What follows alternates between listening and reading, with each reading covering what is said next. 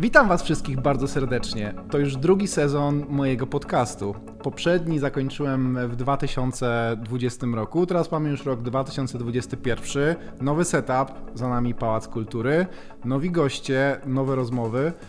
Była taka sześciomiesięczna przerwa między tym gościem, którego zaprosiłem dzisiaj, a poprzednim, wynikająca trochę z COVID-u, trochę z nadmiaru pracy.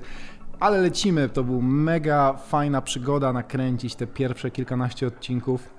Nie sądziłem, że skończy się to aż taką ilością.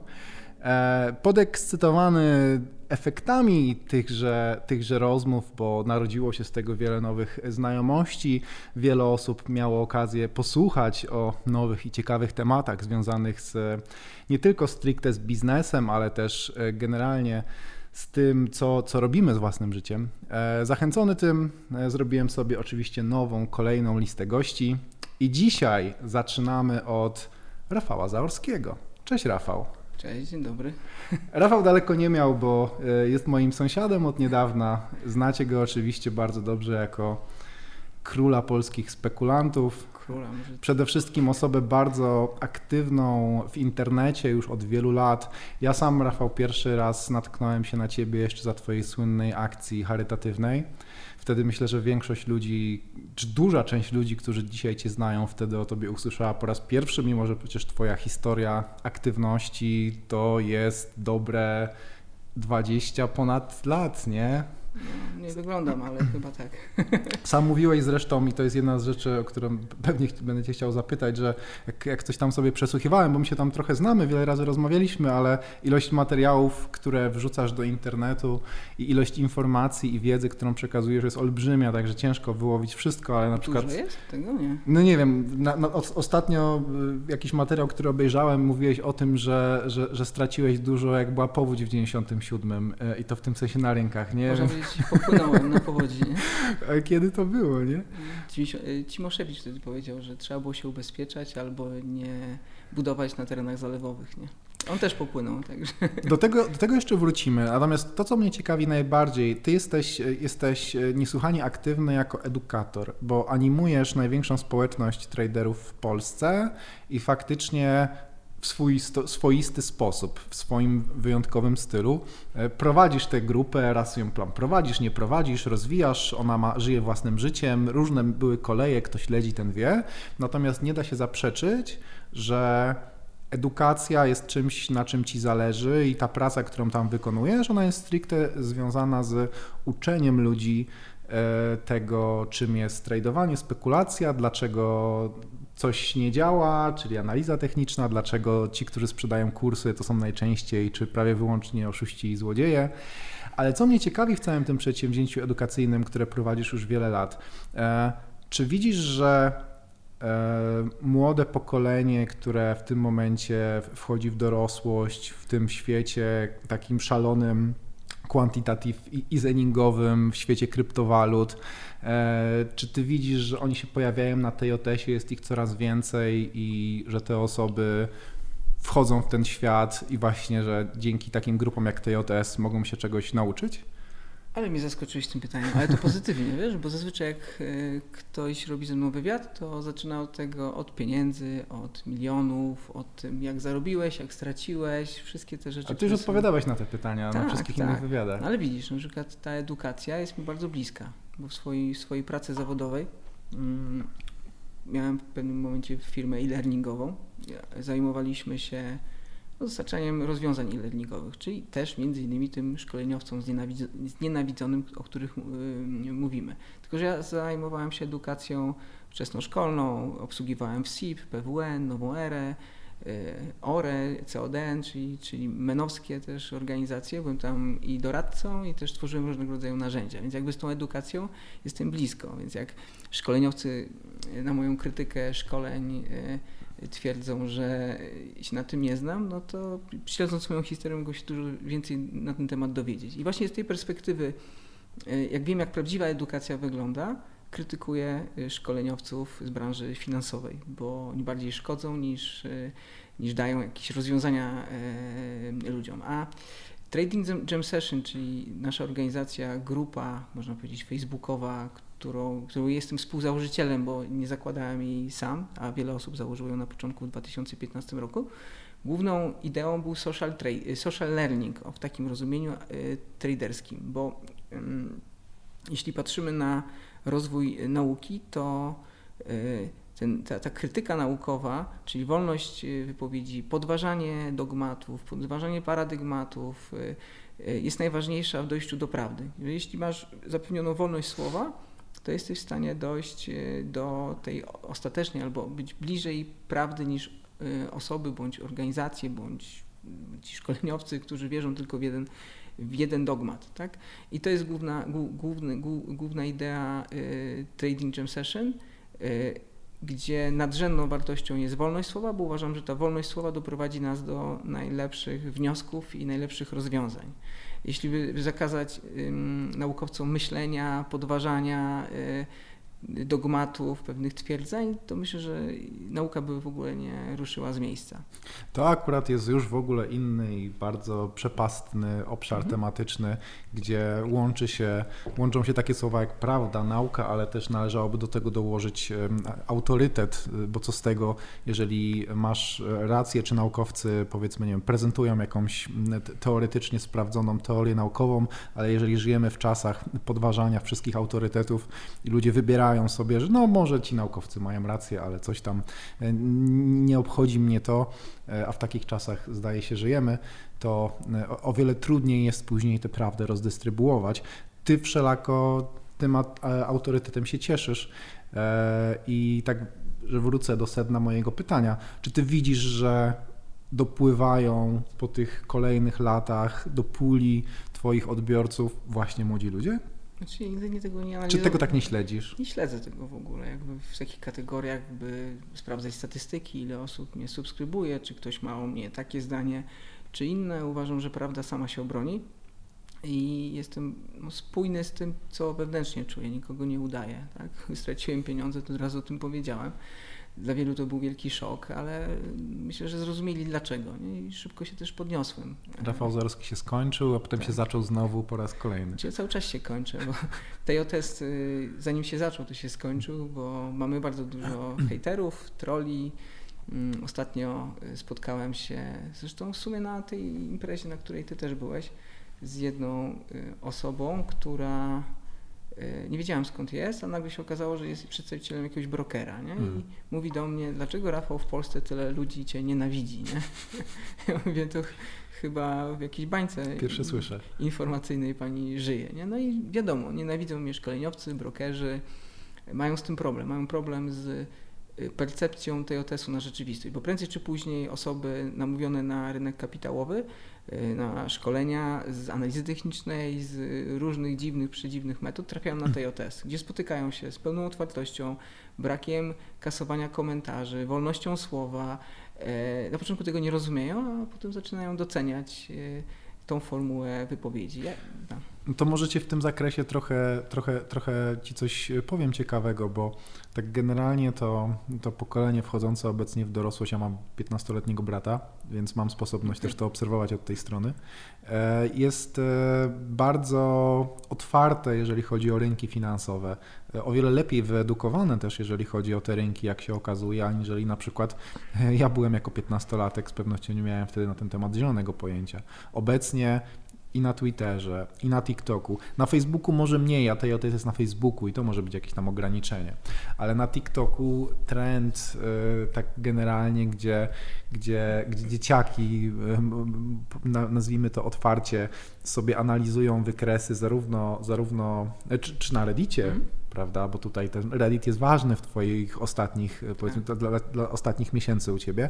YOLO trading, tak? E, trochę tak jest. No, na przykład wczoraj, wczoraj tam Dodge e, w ciągu ostatnich kilku dni wywalił o 400%. To, to jest po prostu mrowie detalistów, z których duża część to są po prostu dzieciaki skrzykujące się na Twitterze, bo jest część Twittera, która jest właśnie popularna wśród nastolatków, na TikToku, na Reddicie, na Facebooku, na Discordzie na różnych streamach, czy to na Twitchu, czy, na, czy to na YouTubie, gdzie się da. E, I jest ich naprawdę dużo. I to są ludzie, którzy teoretycznie E, fajnie, że oni są wyedukowani finansowo, czy że oni są zainteresowani, właśnie, oni są zainteresowani rynkami finansowymi, natomiast oni potencjalnie e, mogą stać się ofiarą tych, których, z którymi ty toczysz boje. Staną się ofiarą rynku przede wszystkim, bo żyjemy w środowisku inflacyjnym, jest do dróg pieniądza, ktokolwiek się zajmuje rynkiem, ten zarabia wszystko rośnie. Więc Teraz łatwo, tak jest. No. Łatwo być tutaj guru. Everybody łatwo... is a genius in a bull market. Dokładnie. I e, myślę, że to się skończy, jak każdy rynek byka się kończy. I zweryfikuje, tak jak Buffett mówił, że jak nastąpi odpływ, to zobaczymy, kto pływał nago, nie? I, I myślę, że wkrótce się o tym przekonamy. Na razie jest historycznie największe drukowanie pieniędzy w historii świata. E, nowożytnej przynajmniej i zobaczymy, jak to się zakończy. Nie? No trochę twoja idea twojego projektu Big Short, Short Bets, w ramach której ten e, mrowie małych rybek e, odpowiednio skoordynowane jest w stanie stawić odpór tym dużym rybom, czyli, czyli funduszom hedgingowym wszelkiej machci zinstytucjonalizowanemu pieniądzowi. No to faktycznie to, to, to, się ze sobą bardzo mocno wiąże, bo ty w zasadzie rozpoczynając tego typu przedsięwzięcia, zwiększasz szanse, kiedy pojawi się odpływ dla tych wszystkich, którzy pływają z tobą w jednej bandzie, że bez tych gaci nie zostaną? Nie, nie wiem. tak samo jak y, zaczęliśmy od TJS-u i niekoniecznie TJS służy do walki ze szkoleniowcami, ale służy przede wszystkim wolności słowa, uczeniu się nawzajem od siebie. Tak samo Big Short Bets to nie jest y, do końca narzędzie, które umożliwia y, zrzeszanie się ludzi, traderów, inwestorów i rozgrywanie jakichś y, akcji typu GameStop. Może do tego służyć, ale główną jakby value tego projektu jest wolność słowa i to, że, regu, to, że regulatorzy na przestrzeni ostatnich 100 lat ugotowali nas jak żaby w lekko podgrzewanej wodzie i to widać, bo regulacje 100 e, lat temu były wprowadzone, żeby nas chronić, małych inwestorów, małe rybki powiedzmy, a na końcu są chronione duże fundusze inwestycyjne i grubi rozgrywający i Wall Street. Tak? Ale nie bardziej, nie, nie, jest, nie mówisz bardziej o rzeczywistości amerykańskiej, aniżeli o rzeczywistości polskiej? E, rzeczywistości polskiej nie było, kiedy rynek kapitałowy się tworzył, no bo o kim możemy mówić? Rynek giełda papierów wartościowych powstała w między, międzywojniu, a jednocześnie była tak słaba, że tam chyba jedno notowanie było raz na tydzień, więc, więc tam nie można, jedynym rozgrywającym tam chyba była rodzina Kronenbergów, a i tu się kończy nasza historia na II wojnie światowej, a potem już nie ma y, w Polsce rynku kapitałowego. Dopiero lata 90., pierwsza bańka, y, Bank Śląski, 93 rok, E, pierwsze porażki i tyle. No taki jest rynek w Polsce. Tak, ale animujesz swoją akcję w roku 2021, mm. więc e, skrzykujesz w sumie głównie polskich inwestorów na ten moment, tych małych inwestorów detalicznych. No i będziesz toczył boje z polskimi funduszami, czy z zagranicznymi. W sumie zagraniczne są obecne na polskiej giełdzie, więc ja powiedziałem amerykańskiej, że to amerykańskie prawo może, jak bailoutuje e, amerykańskie banki za pieniądze podatników, to faktycznie pasuje to do twojego obrazka. Ale czy w Polsce sytuacja jest analogiczna? Znaczy, trzeba jakby spojrzeć na, na to, mm, czym taki Big Short Bets będzie się zajmował. Wszystkim informacją. Tak jak wspomniałeś o TikToku, większość tego mainstreamu skupia się na wykresie, mhm. który jest już historią. Mhm. A za tym wykresem stoją jakieś informacje, zdarzenia, rzeczywistość, która nas otacza, fizyka po prostu. I e, ja się nie zaliczam do traderów, bo traderzy jednak patrzą bardziej na wykres, czyli na to, co się wydarzyło. Ja staram się antycypować przyszłość, co, co się wydarzy.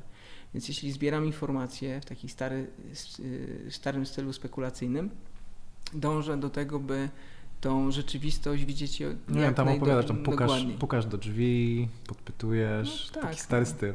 No, jakbym chciał zobaczyć, czy twoja firma dobrze sprzedaje e, ubrania, to bym popytał znajomych, czy w ogóle kupują, zobaczyłbym... Albo byś podjechał i zobaczył, czy produkujemy, nie? Tak, czy... albo ile, ile tirów wychodzi no od właśnie. ciebie z produkcji. Są rzeczy, których nie da się ukryć, nie?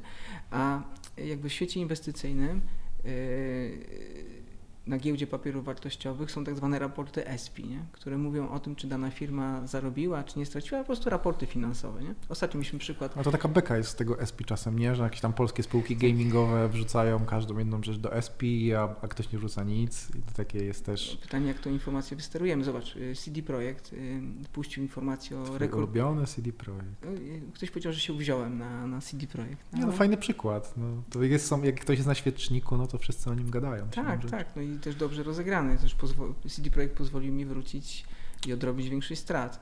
E, a przez półtorej roku się ludzie ze mnie śmiali, że zapowiadałem shorta na debiucie, znaczy na premierze Cyberpunka i uważam, że to jest jeden z lepszych rozegrań. Legendary. Ever. Tak i nawet powiedziałem, że pomimo tego, że CD Projekt będzie miał super wyniki finansowe, to i tak kurs będzie leciał. No i mamy tego efekt obecnie, kiedy wyniki są rekordowe, zostały ogłoszone.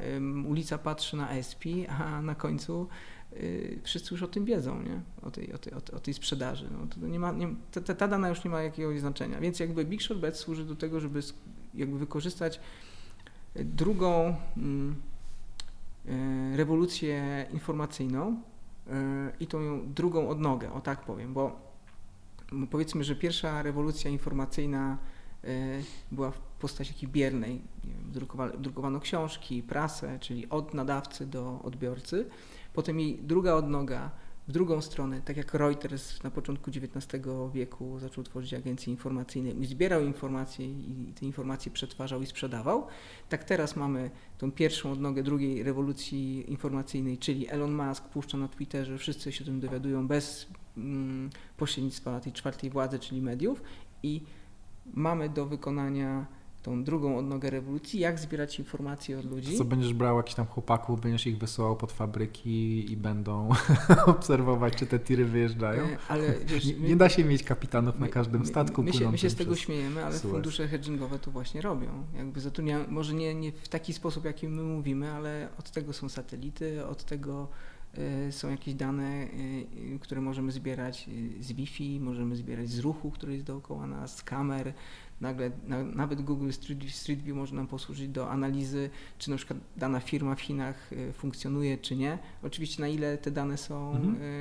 aktualne ale dane satelitarne są wykorzystywane najszybciej. No to na pewno w handlu widać tam te wszystkie statki, widać samoloty, ruch powietrzny, to wszystko jest chyba gdzieś tam wisi w internecie. Nie, nie da się też pewnych rzeczy ukryć, nie? I jeśli pracujesz w jakiejś branży, tak, to dobrze o tym wiesz. Wiesz na temat swojej konkurencji, czy oni. To, mają... no są, to inne firmy ci dostarczają narzędzia, narzędzi do tego, żebyś analizował i szpiegował swoją konkurencję i zarabiają na tym, że ty sobie możesz sprawdzać ich tam trafik, ich SEO, no tak. ich reklamy. Ale świat jest mały. Ile, ile węzłów potrzebujesz, żeby dotrzeć do człowieka, człowieka w Ameryce nie wiem, wybranego? No to sześć węzłów w tej chwili, tak, może kilka. nawet pięć i masz dostęp do y, każdego człowieka na Ziemi. Więc w związku z tym, jeśli pracujesz w jakiejś branży, te informacje, które, jeśli to są spółki giełdowe, zanim one trafią do SP, zanim pokażą wyniki, to ty już o tym wiesz, ty już możesz przewidzieć, jak to, jak to, jak to będzie się układało. To trochę tak jest jak z danymi. Możesz je analizować, ale musisz wiedzieć, czego szukasz, bo same dane nieprzetworzone niekoniecznie mają wartość. Dopiero ich interpretacja i ułożenie w kontekście może coś podpowiedzieć, co jest kompletnie już inną parą kaloszy, bo dlatego, nie da się tego mechanicznie robić. Dlatego nie? wykres nie działa, bo to są dane bez kontekstu. To jest rzut kostką. I matematycy to udowodnili i dlatego głośno mówię, że analiza techniczna sama sobie bez kontekstu nie działa. I e, jeśli trader patrzy na wykres, mógłbyś porównać dwa typy osób, które podchodzą do rynku, trader i spekulant. Trader spojrzy ci na wykres i powie, Tutaj jest formacja RGR, tutaj jest nietoperz, tutaj jakieś Fibonacci i tak dalej, coś co jest tak, tak. wtórną, wtórną cechą wykresu, a spekulant Ci powie, tutaj w 2001 roku były dwie wieże, tutaj więcej drukowali, tutaj 70 lata odejście od mm, standardu złota, tutaj kryzys paliwowy i zawsze Ci przedstawi wykres i cenę w jakimś kontekście związanym z rzeczywistością. I to jest to jest rzeczywistość. Albo cena ropy na minusie. No dokładnie. Spodziewałbyś się tego? No nie. Chyba nikt się nie spodziewał. No dokładnie. A czy wiesz, paru analityków to przewidywało i no i wystąpił ten efekt. Wyjątkowy, tak jak Nassim Taleb powiedział, że te czarne łabędzie nam się wydaje, że one y, są rzadkie, a one są częstsze niż y, y, nam się wydaje w naszej percepcji. Nie? No. Ty zawsze byłeś taki wolnościowy w swoich wypowiedziach, bo tak mi się wydaje, że w ostatnim czasie zacząłeś mocniej akcentować tę wolność słowa, wolność wypowiedzi, wolność działania. Że kiedy, kiedyś nie było tego aż tyle w, w, tym, co mówisz publicznie do ludzi. A bo może nie, nie zbierałem tych wszystkich myśli w jeden taki konstrukt y, ideologiczny, ideologiczny może, tak? Bo w związku z tym, y, że człowiek się rozwinął wokół, obok tej OTS-u, też dało mi to dużo do myślenia. A też właśnie pomijałem te aspekty wolnościowe, bo jak człowiek mówi o wolności, to od razu jest wpuszczany w partię Wolność i Korwina i staje się kucem, nie? A ja się nie utożsamiam. Znaczy lubię ludzi, którzy myślą wolnościowo, ale Jakbyś chciał, to byś sobie mógł zrobić kucek. E, no tak, nie utożsamiam się z żadną partią, bo uważam, że spekulant, trader, osoba, która tą rzeczywistość tylko postrzega, powinien być tak jak lekarz, jakby nie wchodzić z nią w interakcję, nie sypiać ze swoimi pacjentami po prostu. I, i to jest zdrowe podejście. Nie? Tak, tak, żeby na przykład percepcja opcji politycznej, ideologii nie zmieniła nam postrzegania rzeczywistości, bo to postrzeganie rzeczywistości wpłynie znowuż na ocenę Y, czy dana spółka zarobi, czy nie, jakie będzie szanse rozwoju gospodarczego i tak dalej.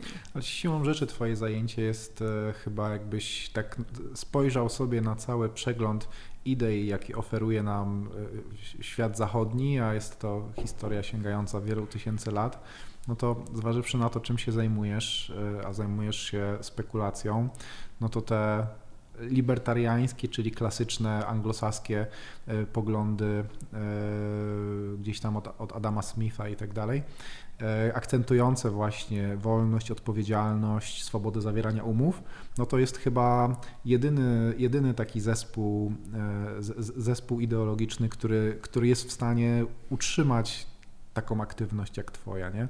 W tym kontekście, jak ktoś na przykład z tobą dyskutuje, no to on dyskutuje z tobą z innych pozycji ideologicznych, na przykład powie, spekulacja jest bezwartościowa, bo zatem jest jakaś hipoteza, że w społeczeństwie każdy musi pełnić jakąś rolę względem swoich e, innych członków tego społeczeństwa, że umowę się zawiera w ramach całego, całego e, zbioru ludzi, a nie tylko między sobą i to niesie jakieś ze sobą konsekwencje, że ta odpowiedzialność nie jest osobista, tylko ona jest bardziej wspólnotowa, i tak dalej, i tak dalej, i tak Wiesz, dalej. te spory sięgają aż do Platona i merytokracji, tak? Y, czy demokracja jest lepsza, czy merytokracja, więc jakby moglibyśmy prześledzić to historycznie 5000 lat wstecz, ale wtedy się te ustroje tworzyły i na tyle wydajność wzrosła, że paru mm, ludzi z bardziej otwartym umysłem mogło takie idee wymyślać, bo ktoś dla nich pracował, nie?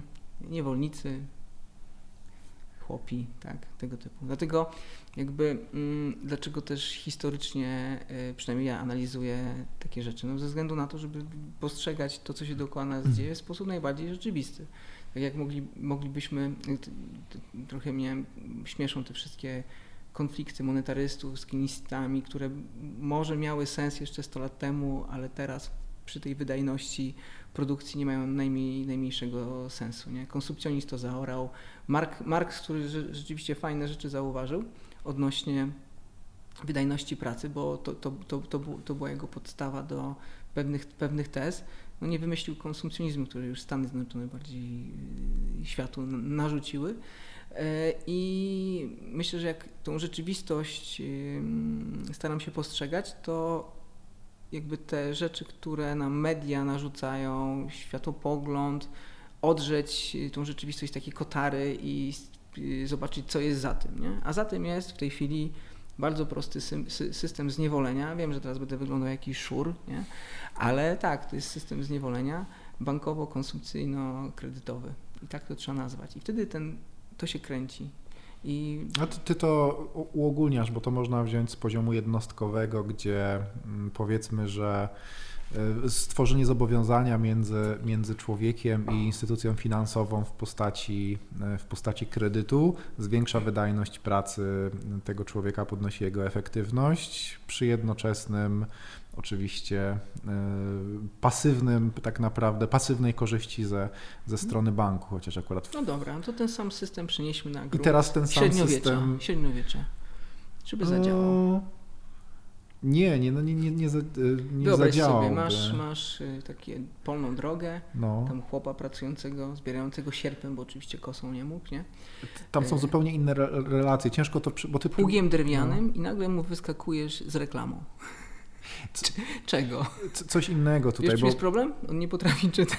Ale to nawet nie o to chodzi. E, Ze średniowieczem jest trochę inny problem. Ty żyjesz w czasach, gdzie masz st- prawo stanowione, e, gdzie jakby prawo jest podstawą relacji między ludźmi, Mhm. relacji między, na przykład te, te, tego typu relacje między człowiekiem i instytucją. Tu nie było W prawa? średniowieczu masz relacje osobiste. Tak, no wasalne. E, No i to, to, mm, to ma zupełnie inny charakter. Nie jest tak, że masz jakieś spisane prawo stanowione na jakimś obszarze, w ramach którego to prawa masz na przykład tam te kredyty, gdzieś to tam Ale nadal funkcjonuje. mamy prawo zwyczajowe w systemach anglosaskich i ono się wywodzi ze średniowiecza. Tam nie ma zbytniej różnicy poza tym, Tylko że... ono zostało uogólnione na obszar danego, danego terytorium, jakim jest kraj. Ale ja co innego chciałem Mhm. powiedzieć, bo chciałem nawiązać do, do tego, że to, to, to funkcjonuje w skali mikro, czyli w skali jednostki, ale tak samo funkcjonuje to w skali relacji między państwem a państwem, czy między większą instytucją finansową a państwem. Ostatnio, e, zresztą to, to nic nowego, e, ty, ty, ty, ty wrzucałeś, ty, ty często do tego nawiązujesz, czy- czyli do, do polityki amerykańskiej czy chińskiej względem swoich e, e, krajów podporządkowanych na swoim terytorium wpływu, gdzie... Bartosiak byłby w tym lepszy na pewno. No tak, tak, no ale to, to są też takie tematy, które, które ciebie kręcą On i wyciąga interesują. wnioski Nie? polityczne, ja wyciągam wnioski spekulacyjne. Jakby No dokładnie, ty się pytasz, co się stanie, co, co w związku z tym się stanie, że Chińczycy y, posiadają greckie porty albo budują, e, robią wielkie inwestycje infrastrukturalne, nie wiem, w Afryce, w związku z czym sobie te afrykańskie kraje podporządkowują, dając im tam pieniądze i uzależniając od siebie i od swojego Zresztą kredytu każdy i to tak robi, dalej. czy państwa zachodnie, czy Francuzi w swoich koloniach trzymający jeszcze legię, legię cudzoziemską.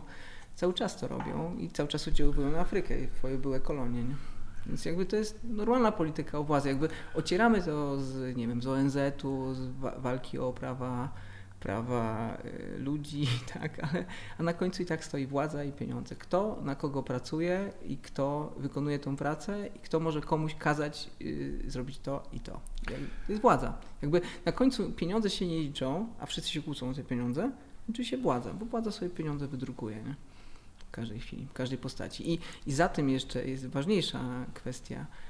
Te zmiany, które historycznie obserwujemy, one są powiązane ze wzrostem po prostu produktywności, wydajności pracy, a za tym stoi znowuż y, nauka i rozwój, rozwój nauki. Nie? kształtuje pod warunkiem, że może właśnie kształtować własną politykę monetarną, bo nie występuje w jakiejś unii z innymi państwami typu euro, gdzie mniejszy kraj ma mniejszy wpływ na politykę moneta- monetarną aniżeli większy. Czyli nie wiem, Tak. Słowak nie powie Niemcowi, że żeby coś zmienił, bo, bo go Niemiec wyśmieje. No, trzeba mieć, trzeba wiedzieć, gdzie jesteśmy w układzie pokarmowym i politycznym, i gospodarczym, i w jakich strefach wpływu.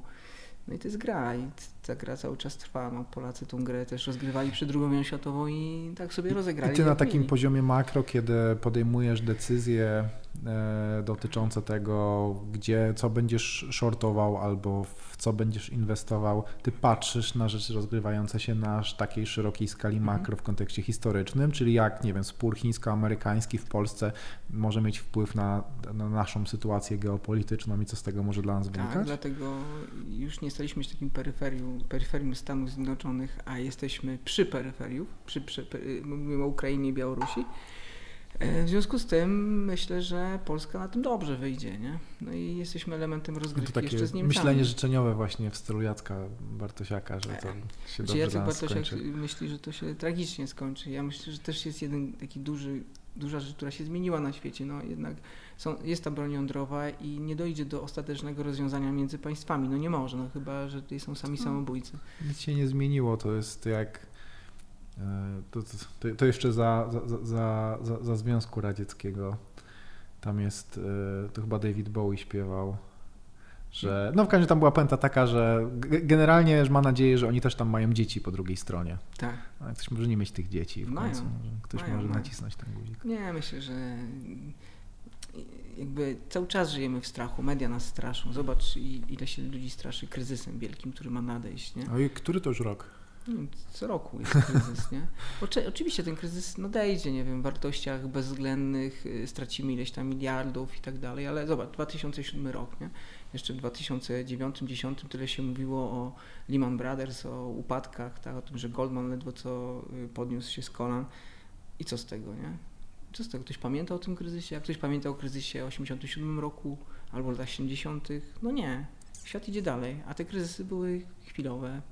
29 rok nie był taki straszny, a żyje nam się lepiej niż w 29 roku i taka jest prawda, nie?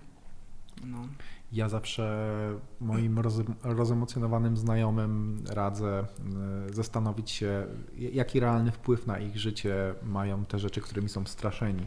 Czyli czy, czy coś się dzieje dookoła nich, czy jest jakiś spór, czy jest jakiegoś rodzaju kryzys, to czy to faktycznie oddziałuje na ich, na ich relacje z innymi ludźmi, na ich majątek, y, na ich perspektywy przyszłości, no czy to wyłącznie taka, taki straszak. No tak, ale wiesz ludzie nie postrzegają, znaczy zaczynają już postrzegać, ale mm, dużo się zmieniło w ciągu ostatnich 100 lat, tysiąca lat. Ta wydajność pracy jest olbrzymia. My już nic nie robimy jakiegoś konkretnego.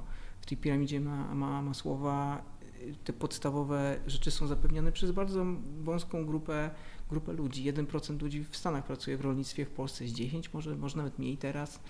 Tak, to co reszta ludzi robi? Nagrywa filmiki na YouTube'a? Jak, Coraz więcej. Jak myślisz? No i, i powiedz mi, y, PKB jest w tym mierzony. Nagrywaniem filmów, sorry, restauracjami, kinami, teatrami, kulturą, Netflixem. I to jest PKB, ale czy to się przekłada na jakieś części świata rzeczywistego? No, no niezbyt, poza informacją. Sądzisz, że faktycznie wzrost wydajności pracy jest, jest y, jednym z kluczowych wskaźników, jakimi współcześni ekonomiści opisują y, rzeczywistość, którą widzą. Nie, nie Natomiast... opisują właśnie, to jest problem. Nie opisują. Jak nie? No, rzadko. Jakby większość, większość, większość jakby... Mi się wydaje, że na, to, dobra, no to ja może jestem zbyt y, y, ten, y, nie jestem zbyt na bieżąco, ale jeszcze u Hayeka tego było całkiem sporo, a akurat o nim pomyślałem, bo go przetłumaczyłem dwa lata no temu, tak. coś tamto. Ale ja dążę do ogólnie jakby państwowość pierwsze struktury społeczne, gdzie był wódz, ludzie, którzy pracowali, mm, potem jakieś pierwsze państwo faraonów, faraon, kasta wojowników, kasta kapłanów, lud pracujący, no wynikało wszystkim z wydajności pracy. Jeśli mieliśmy większą wydajność pracy, mogliśmy odłożyć część y, płodów rolnych, to ktoś mógł z tego korzystać, nie, no nie robiąc nic. Państwo, pamiętajmy, powstaje w taki sposób, powstawały w taki sposób, że była jakaś banda, szła sobie ta banda, e, gdzieś tam się w końcu osiedlili, były jakieś tam, jak była jakaś wioska, no to ta wioska już była tej bandy, potem ta banda się rozrastała kolejne wioski, no i z tej bandy nagle Herszt stał się królem, banda stała się państwem, czy banda z wioskami stała się państwem, no i Ale dzięki temu, że ta, ta wioska produkowała trochę więcej niż sama potrzebowała a jeśli produkowała więcej, to mogła utrzymać y, tą kastę, która mówiła im, co trzeba robić, a co nie. Zawsze jest jakaś, zawsze jest jakaś, manipulacji ludzi. Nie? Zawsze jest jakaś banda. Czyli zobacz, do czego dążymy. Na końcu jest ważna władza. Co z tego, że y, w tej wiosce ktoś obracał jakimiś pseudopieniędzmi, zobowiązaniami. Na końcu przyszedł ktoś, kto powiedział, że teraz gramy w taką grę, a nie inną i musicie się podporządkować albo albo na razie. Czyli co, czy to Big Short Bets y, to jest jakiegoś rodzaju ruch w stronę zapewnienia sobie większego wpływu na rzeczywistość, aniżeli masz w tej chwili, w tym zakresie, który Cię interesuje oczywiście, czyli w zakresie czyli zachowania słowa. rynków? Uważam, że regulacje poszły tak daleko, że na przykład nam, małym inwestorom każe się czytać, nie wiem, powiedzmy, zdobywać informacje w jedyny legalny sposób, czyli obserwować oficjalne raporty a jednocześnie fundusze hedgingowe w tym samym czasie korzystają z białego wywiadu, nawet nie białego, można powiedzieć, mniej legalnego, e, zdobywają informacje, które dają im przewagę nad, e, nad zwykłymi małymi inwestorami.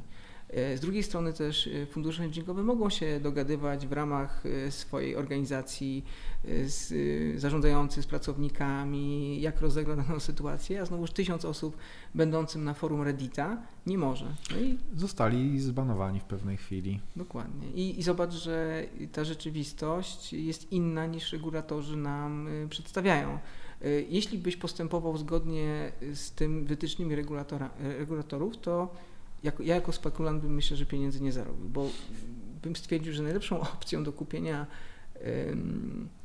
tego CD Projekta jest debiut Cyberpunka, nie wiem, albo pierwsze informacje o najlepszych zyskach, co było oczywiście głupotą, nie? Czyli trzeba tą przyszłość antycypować. W związku z tym, mm, jeśli zapewniamy wolność słowa, szyfrowanie, to osoby takie jak ja, inne osoby z branż, o, ostatnio mieliśmy taki temat na grupie, y, dwa miesiące zanim stał się modny, o brakach na rynku stali. Na ten brak na rynku stali przekłada się na rynek budowlany, każdy. konstrukcji, każdy, tak? Każdy. No. I jeśli wiesz, znasz tą informację, jesteś w stanie antycypować, spekulacyjnie y, skupić y, producentów stali, nie wiem, y, te, te, te, mm, te, te obszary, które uważasz, że będą rosły i w odpowiedni sposób zadziałać, tylko tę informację musisz zdobyć, a jeśli nam zamyka, zamykają nam usta, no to tej informacji nie jesteśmy w stanie E, wymieniać. Więc w związku z tym, że działam na rynku, ja wierzę w wolny rynek, czyli wolność, wolność zawierania umów. Państwu nic do tego, jak my e, zawierzemy między sobą umowę, nawet jeśli miałbyś na tym stracić, albo ja. To Ale jest moja wolna decyzja. Sam dobrze wiesz, że w Polsce, a na razie w tutejszym ładzie prawnym się obracasz, nie wiem, chyba, że planujesz tak. się wyprowadzić, E, to tak nie działa. I jeżeli jest coś, co opinia publiczna określi mianem afery, bądź media określą mianem afery, no to niestety, ale rząd musi się tym zająć. Już nie ma żadnej swobody zawierania umów, tylko tam ludzi się wsadza do aresztu na rok, dwa, trzy, bez wyroku. No, py pytanie y, w, w, jakim obszarze, jeśli mówimy o rynku, gdzie mamy tak, rynku, giełdę, rynku. na której ty możesz zawrzeć transakcję z inną osobą, masz równy dostęp do tego rynku, to wszystko jest ok. Ja nie mówię o jakichś sytuacjach na ulicy, że ktoś ci sprzeda tombak za. Nie, ale ja mówię, ja mówię rynkowo akurat no, w tym wypadku w związku z getbackiem trochę ludzi poszło do aresztu. No ale e, tutaj było jednak o, oszustwo, bo te osoby, które emitowały getbacka, no, poukrywały bardzo wiele faktów na, na ten temat, więc tu. Ja się akurat odnoszę do tego, że jeden z. E, nie, nie, nie, prowadzący, nie wiem, prezes, nie wiem jak, jak w funduszu się nazywa tych, którzy partner mhm. w funduszu jeden z drugim przy jakiejś tam wcześniejszej transakcji przejmowania spółki czy tak. sprzedawania spółki z jakimś tam pakietem, portfelem długów, że tam ta cena się komuś nie spodobała i w związku z tym areszt. E, że to już nie są te, to, to niby jest swoboda zawierania umów, ale z drugiej strony to już nie są okoliczności wolnorynkowe, których byś sobie życzył. Zresztą podobnie, podobnie w tym świecie kryptowalutowym, w który wchodzisz. Przecież sam dobrze wiesz, jak w tym momencie wygląda prawodawstwo i że w Polsce oficjalnie tak naprawdę nie można zbierać e, e, krypto, nie można emitować tokenów, trzeba szukać ładów instytucjonalnych międzynarodowych albo narażać się na długotrwały proces zostania tam małą małą instytucją płatniczą, krajową instytucją płatniczą, który też niekoniecznie musi się zakończyć powodzeniem i niekoniecznie musi się zakończyć, może być dopiero początkiem problemów, aniżeli końcem. No masz 5 e... lat i wtedy różnie może być, tak. tak. No za 4 lata też mogą przepisy się zmienić i myślę, że nawet jeśli teraz są jakieś, to i tak może cię to dotknąć i to yy, mocno. No. Czy w tym kontekście Big Short Bets z założenia, czy za, właśnie dlatego z założenia jest projektem międzynarodowym? Bo z tego co wiem, to jednak rozglądasz się, czy, czy planujesz czy po, ten projekt rozkręcić Pol szerzej? Polska nie jest targetem, jakby mamy taki, a nie inny ład prawny, mamy KNF, UOKiK, tutaj nie było akcji typu GameStop, na bankierze jest wolność słowa, można powiedzieć, w forum bankiera, jeśli to czytasz, ale mm, bardziej celuje, celuje, celuje w rynek międzynarodowy. Zastanawiam się, jaka tam jest średnia wieku na tym forum bankiera. Myślę, 57. Się, myślę, żebyś się zdziwił, ale tam jest sporo trolu, troli.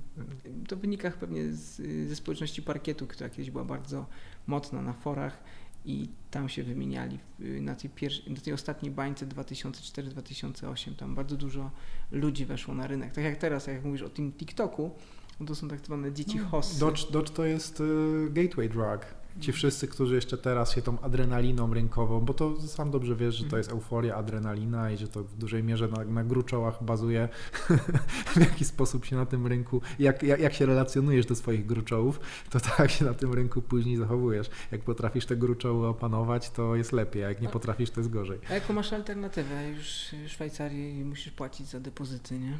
Czyli Już są oprocentowane te depozyty? Są no, stopy procentowe? Dla, dla, firm na pewno, a no nie, nie, masz co robić z gotówką, musisz ją wydać najlepiej. Dlatego nieruchomości tak puchną yy, i mamy inflację na aktywach e, finansowych i to jest fakt. Nie? Nie, nie uważam, że to nic nie zmieni nam, na naszej rzeczywistości, bo po prostu waluta, w której wyceniamy te aktywa, yy, no słabnie, yy, a jesteśmy świadkiem bezprecedensowego okradania świata przez Amerykanów, nie? przez system dolarowy, nie? Bo, bo na tym to polega. Nie? Tak jak jeszcze 4 lata temu, 5 lat temu ludzie się ze mną kłócili na forach, że Chiny zniszczą USA, bo posiadają najwięcej obligacji skarbowych, papierów skarbowych Stanów Zjednoczonych. A było coś takiego, było, były takie, takie tak, tak, coś takiego wisiało w powietrzu. Ja, ja przy, przypomniałem, że to nie jest problem Stanów Zjednoczonych, że Chiny mają tego tyle, tylko to jest problem Chin, że, że, że to tak, no jak wisisz bank, bankowi tysiąc złotych, to jest twój problem, ale jak już miliony, to jest problem banku, nie? I Stany Zjednoczone próbują z tego Nelsona, może chwytu Chin wyjść i myślę, że im się to uda, dopóki kontrolują system dolarowy. Nie? Zresztą hmm. widzisz to po tym, że sam dolar trzyma swój kurs do innych walut. To chciałem nie? powiedzieć, że Ale cały koszyk trzyma. walutowy jest drukowany przez ECB i Bank Japonii. Wszystkie, wszystkie banki, które biorą udział w tym systemie no, dolara. W Japonii ile to już lat te stopy są ujemne, tak swoją drogą, to oni chyba byli pierwsi, nie? Tym. I wracamy do wydajności. Procederze. Da się to robić. A jeszcze w Japonii jest najwyższa wydajność pracy, chyba czy jedna z najwyższych wydajności tak, i automatyzacji na świecie. I zobacz, co się ciekawego dzieje w tej naszej rzeczywistości. Może zamknąć ludzi, ludzi w domach yy, i. I będą, się, będą handlować dodżem. Nic się nie, nie zmienia. Nadal masz jedzenie, nadal masz ubranie, w miarę bezpieczeństwo, bo jakiś tam mały procent ludzi ci to zapewnia, a reszta to jest tak zwana przepraszam za określenie, gówno praca, bo ani, no, akurat ty się, mogę powiedzieć, że zajmujesz czymś konkretnym, bo masz szwalnię, jest produkcja. To jest, taka, to jest taki rodzaj pracy, który, który się Widać, szanuje. Jestem tak. producentem. Widać, to akurat tak. często jakby ten co to najczęstsze pytanie w stosunku do ludzi zajmujących się tam handlem, a już nie daj Boże tradingiem, czy już w ogóle nie daj Boże spekulacją, to jest, że oni nic nie wytwarzają, w związku z tym są szkodnikami. Ja przynajmniej coś wytwarzam. E, my, my spekulanci jesteśmy złodziejami, tak jak Karoń powiedział, zresztą nawet debatę fajną tak. mieliśmy z nim, bardzo otwierającą oczy uważam i, i to, jest, to jest super. Ale znowuż w, tej, w tym kontekście produkcji materiału wideo, jeśli nadałbyś tam jakąś wartość na YouTubie, no to mógłbyś porównać swoją szwalnię z jakby produkcją wideo, która też może przynieść jakieś pieniądze. No i teraz pytanie, co jest ważniejsze, nie? E, produkcja jest spoko. Ja trochę na nim czasem psioczę, bo jest strasznie czasochłonna, pracochłonna, nakładochłonna, uwagochłonna, wszystkochłonna po prostu. No ale umożliwia Ci tworzenie przewag konkurencyjnych, daje pewną elastyczność ale wtedy jak, to jak, jak ze wszystkim, ci, którzy sprzedają rzeczy e, cyfrowe, marzą o sprzedaży fizycznych, ci, którzy fizyczne marzą o cyfrowych. E, każdy jest ostatecznie tak. już tak biznesowo mówiąc zmęczony czasem swoją. Dział, działam w branży B2B postawą. i marzą o branży B2C. Klasyk. Jednocześnie nie mając, nie mając kompetencji w tym temacie tak. kompletnych, a znowuż przewagi E, interpersonalne w B2B. Nie? Czyli nie ma co ukrywać. Ja zawsze chciałem mieć produkty cyfrowe i robić technologię i cieszę się, że w końcu zaczęła się ta proporcja u mnie zmieniać i przedsięwzięć technologicznych zaczyna się pojawiać e, powoli, no nie, nie że więcej, ale za, za, za, stanowią coraz większy procent e, też mojej aktywności na co dzień. Sam fakt, że w sumie to co, to, to, co ty robisz w tym momencie, to jest krypto startup. E, ja też robię krypto startup i w Polsce coraz więcej ludzi robi jakiś krypto startup. E, a wiesz, że się nic nie zmieniło na świecie. Jakbyś się cofnął tak. 20 lat temu do pierwszej tak. bańki internetowej, to tym wentylem bezpieczeństwa, czy wentylem niebezpieczeństwa, tak, albo dużego ryzyka był y, Nasdaq, Neue Market. Porównanie jest świetne, bo w tym kontekście na ten moment, chociaż to dane sprzed miesiąca, może się zmieniło, ale ilość użytkowników y, generalnie w, całego krypto jest jak internetu w 97. No tak. Czyli... Ale zobacz, że Nasdaq stał się starą ekonomią, a krypto nową, mniej regulowaną. I może za 20 to już lat... Bitcoin stał się starą technologią powoli. tak. Za 20 lat myślę, że będzie kolejna bańka technologiczna, tak pokoleniowo to leci. Może, nie wiem, związana z przemysłem kosmicznym, górnictwem nie, kosmicznym. chyba przemysł kosmiczny, kosmos już, już nie jest sexy, to to, to nie są te czasy. Ale wiesz, jaka rewolucja może nadejść? Montowanie na orbicie. No, może jakieś tam siatki łapiące meteoryty. To, to jest ru- ruskie science fiction już tam wszystko to opisało. Skala Kardaszewa i inne takie Tak. rzeczy. A mówisz, że jeszcze windę kosmiczną muszą zrobić, no nie? To będzie już... O, ale na razie to jest, to jest, to jest turystyka w tym kontekście.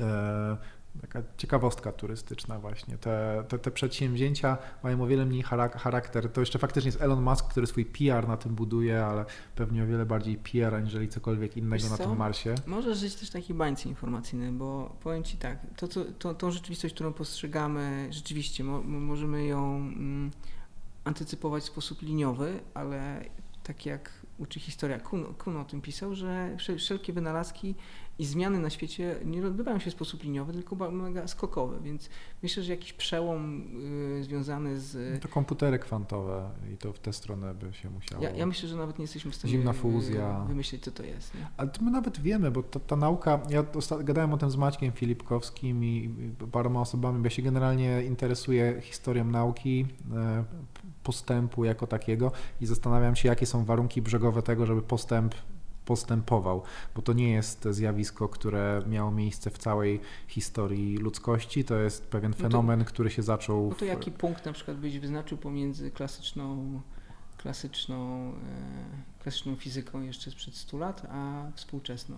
No właśnie, no nie, no nie ma, nie, nie, nie, nie, nie, Wyjaśnienie W sensie- efek- efektu fotoelektrycznego przez Einsteina i od tego się zaczęła cała fizyka kwantowa. Nie? o tym, no to, to, to pytasz, spoko. I E, prawa Maxwella odnośnie fal elektromagnetycznych, nie? I To są już- wszystko rzeczy istotne w ramach poszczególnych, poszczególnych dziedzin nauki. Tak, ale jakby ma- mamy, mamy punkt, w którym wyjaśniono, jakby ja coś innego, coś innego chciałem powiedzieć, No. Chciałem tylko, żeby, żeby skończyć tę myśl, żebyś wiedział o co mi chodziło, że to, że w pewnym momencie, pierwsza teza jest taka, że, że, postęp, czy początek w związku z tym naszej cywilizacji naukowo-technicznej da się mniej więcej określić w czasie, ponieważ to nie jest coś, co działo się od starożytności, że następował jakiś postęp technologiczny, wcale nie, że to jest coś, co w pewnym momencie przyspiesza, a że, sko- że skoro to jest coś, co przyspiesza i zaczyna się w pewnym momencie, to równie dobrze może się skończyć. I w związku z tym, jakie są warunki tego, że ten postęp, postęp w rozwoju nauki się odbywa i w związku z tym, co się może przestać odbywać, że ten postęp też się zatrzyma. W sensie to jest na przykład temat, który mnie ciekawi w kontekście dzisiejszego 100 lat, świata.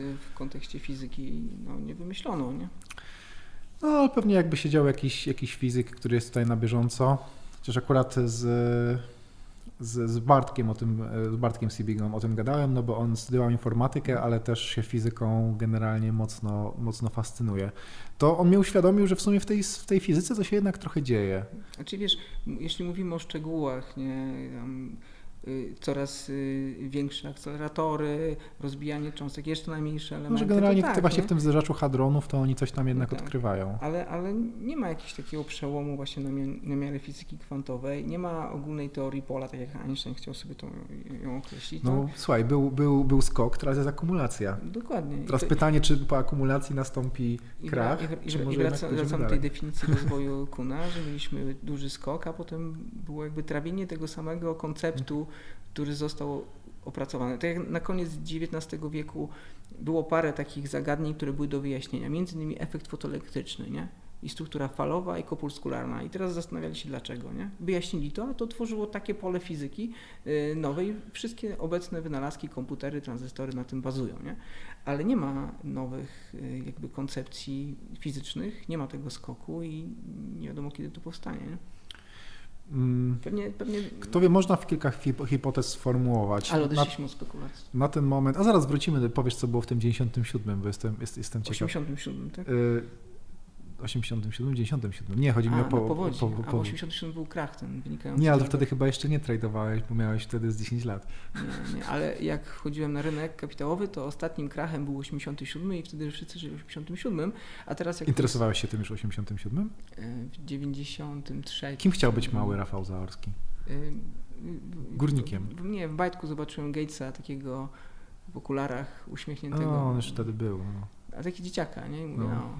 No, Czyli gościu, który osiągnął coś intelektem, nie? Ale drugim Gatesem się nie stałem. A, bo programowałem od małego. Nie miałeś garażu w Stanach.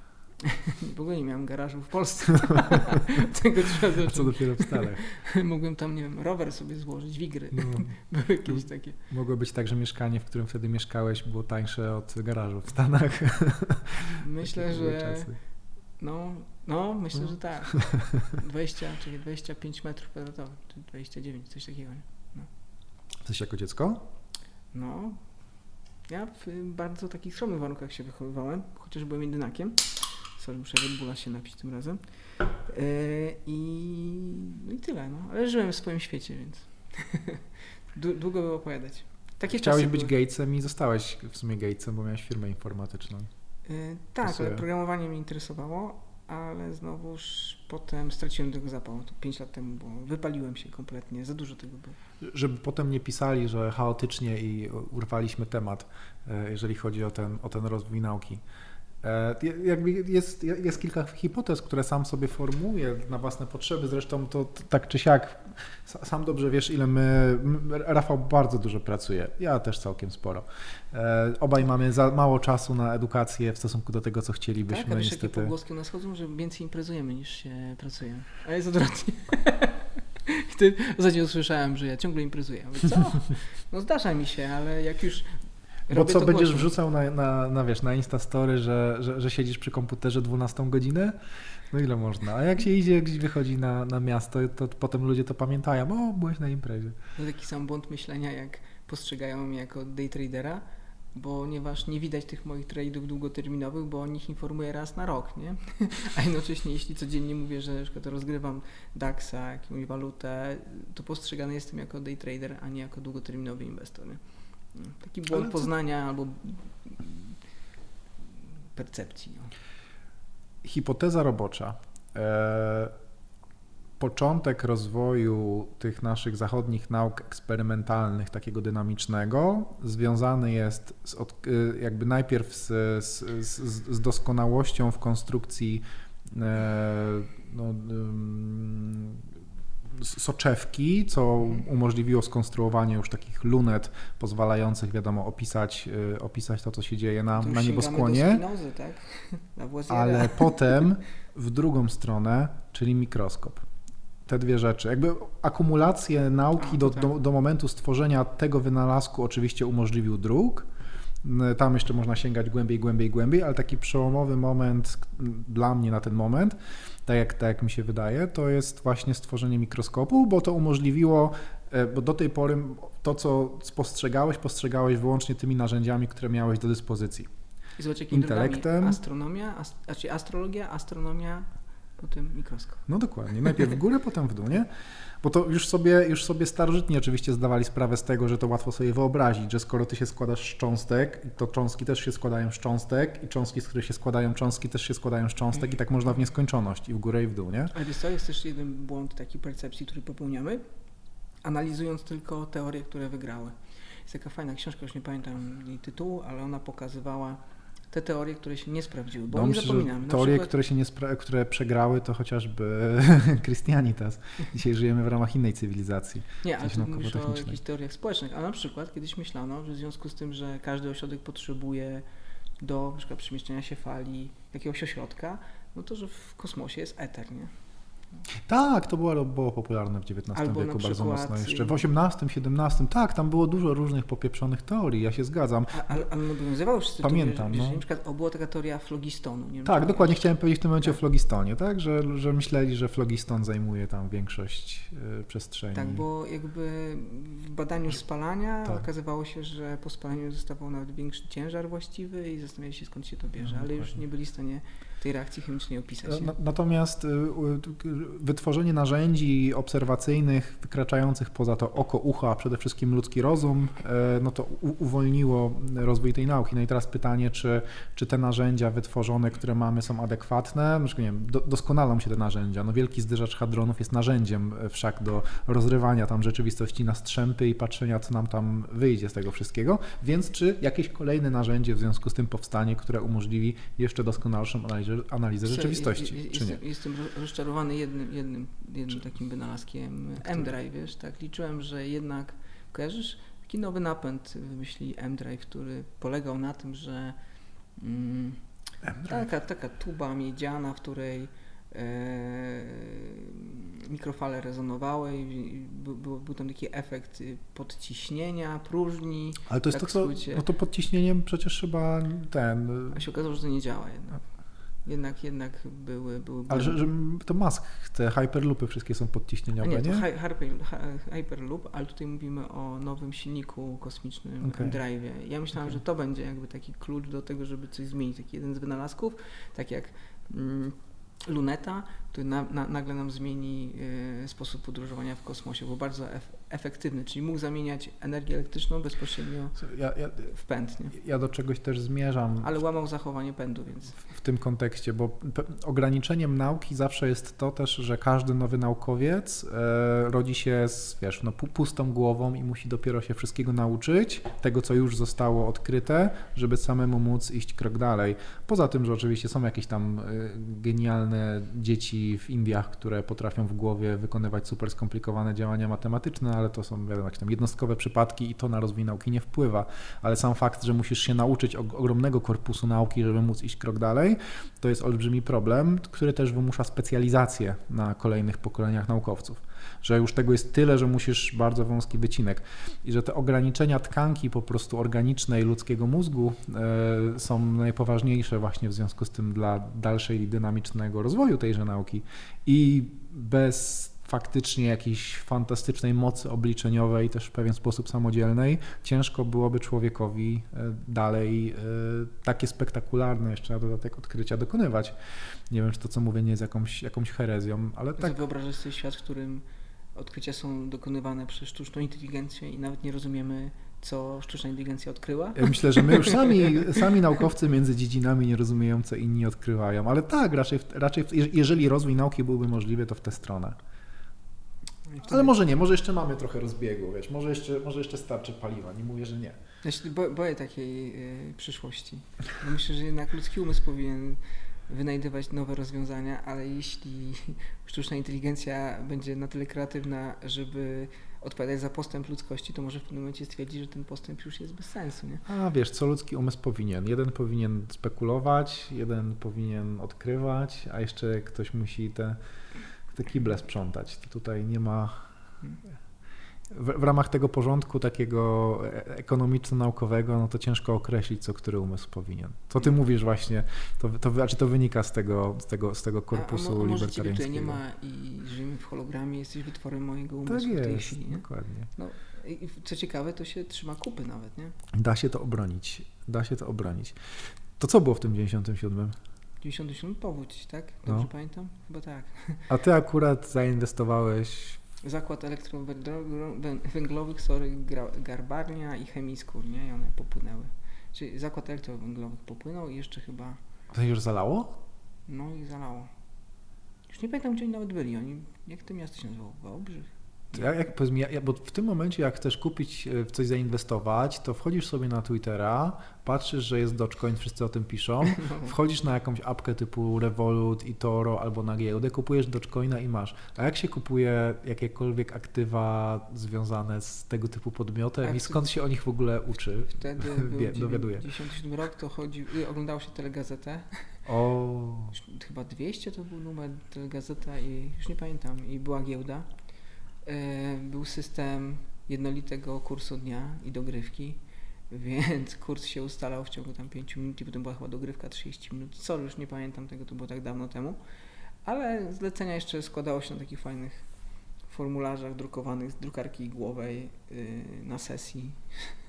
Mam jeszcze takie swoje notatki, kiedy miałem tam jakieś spółki SBBP, Chemii Skóra i sobie policzyłem, że jak będę tygodniowo tam na początku 5% obstawiałem, że tygodniowo będę zarabiał, ale 1-2% wystarczy, to będę milionerem. Nie udało się. Wtedy. Czarny łabędź przyszedł. E, no, ale, ale ładnie cisnął. I to były te wirówki, te spółeczki, które mm, były mocno przez spekułę mm, uwielbiane, mm, e, w której wcześniej nie rozumiałem tej spekuły, bo uważałem, że za kursem, który widziałam wykresem, stoi jakaś magiczna siła, która to pcha w górę, w dół. A nie, że jakiś order book? E, no, a nie, ogólnie, że nie jakaś wola też ludzi, nie? A teraz... Ale od kogo ty się uczyłeś wtedy? Teraz się można uczyć od e, mnóstwa ludzi na YouTubie, na Twitterze, można się uczyć od Rafała Zalskiego, puścić sobie analizę muzyczną Ode i... mnie się ludzie nic nie nauczą, i, i sobie obejrzeć, zaczną nie? zadawać sobie pytania, o to chodzi, nie? No Ale- bo ja jestem w trakcie też poszukiwań. Trochę więcej wiem, a Sk- Skąd w ogóle w roku 97 albo wcześniej od, odkryłeś, że coś takiego jak wiesz, giełda, spekulacja dla nastolatka? co mieliśmy lekcję elektroniki z panem Szumichorą, Hmm. może pamiętam, już nie pamiętam jak się nazywał, Andrzej chyba Szumichora.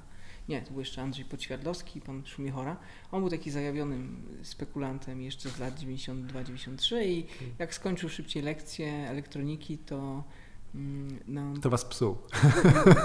analizę techniczną wprowadził, takie wskaźniki jak PE, cena, wartość księgowa, e, jakie podstawy giełdy. Nie wiem po co on to zrobił, nie? No, to wszystko- było co? Czy to było wszy- gdzieś na początku lat 90., tak? Czy... E, 96 rok, 93, nie? No i tak skutecznie przynajmniej rozbudził pewne, pewne myślenie, że ja parkiet zacząłem kupować w roku 96 Ja właśnie. kupowałem wtedy no, 95. tego Kaczera Donalda, jakiegoś giganta czy coś takiego. A Rafał Zaorski kupował wtedy I parkiet. zaraz jak dostałem y, dowód, 18 lat, to w tym samym czasie zrobiłem dwie rzeczy. Otworzyłem działalność gospodarczą od razu i od razu też y, rachunek maklerski. Kupiłem wtedy Polifarm Dębice chyba tak, na debiucie. To było jedyne IPO chyba, które kupowałem w życiu, nie? bo potem już na rynku wtórnym tylko. Jak na tym wszedłeś? Aż tak źle? 6% chyba to urosło, także, ale od razu potem inwestowałem w inne, inne rzeczy. I nawet dobrze mi szło, bo był taki konkurs giełdowy e, giełdy, nawet książkę dostałem, bo chyba byłem w pierwszej dziesiątce, więc stwierdziłem, że jestem genialnym dzieckiem spekulacji. Nie? A potem rynek to zweryfikował i okazało się, że potrafiłem tracić na rynku wzrostowym w 2000 roku, kiedy miałem short, y, kontrakt, kontrakt terminowy na WIG20 na spadki, tak z pół roku za wcześnie, nie? No.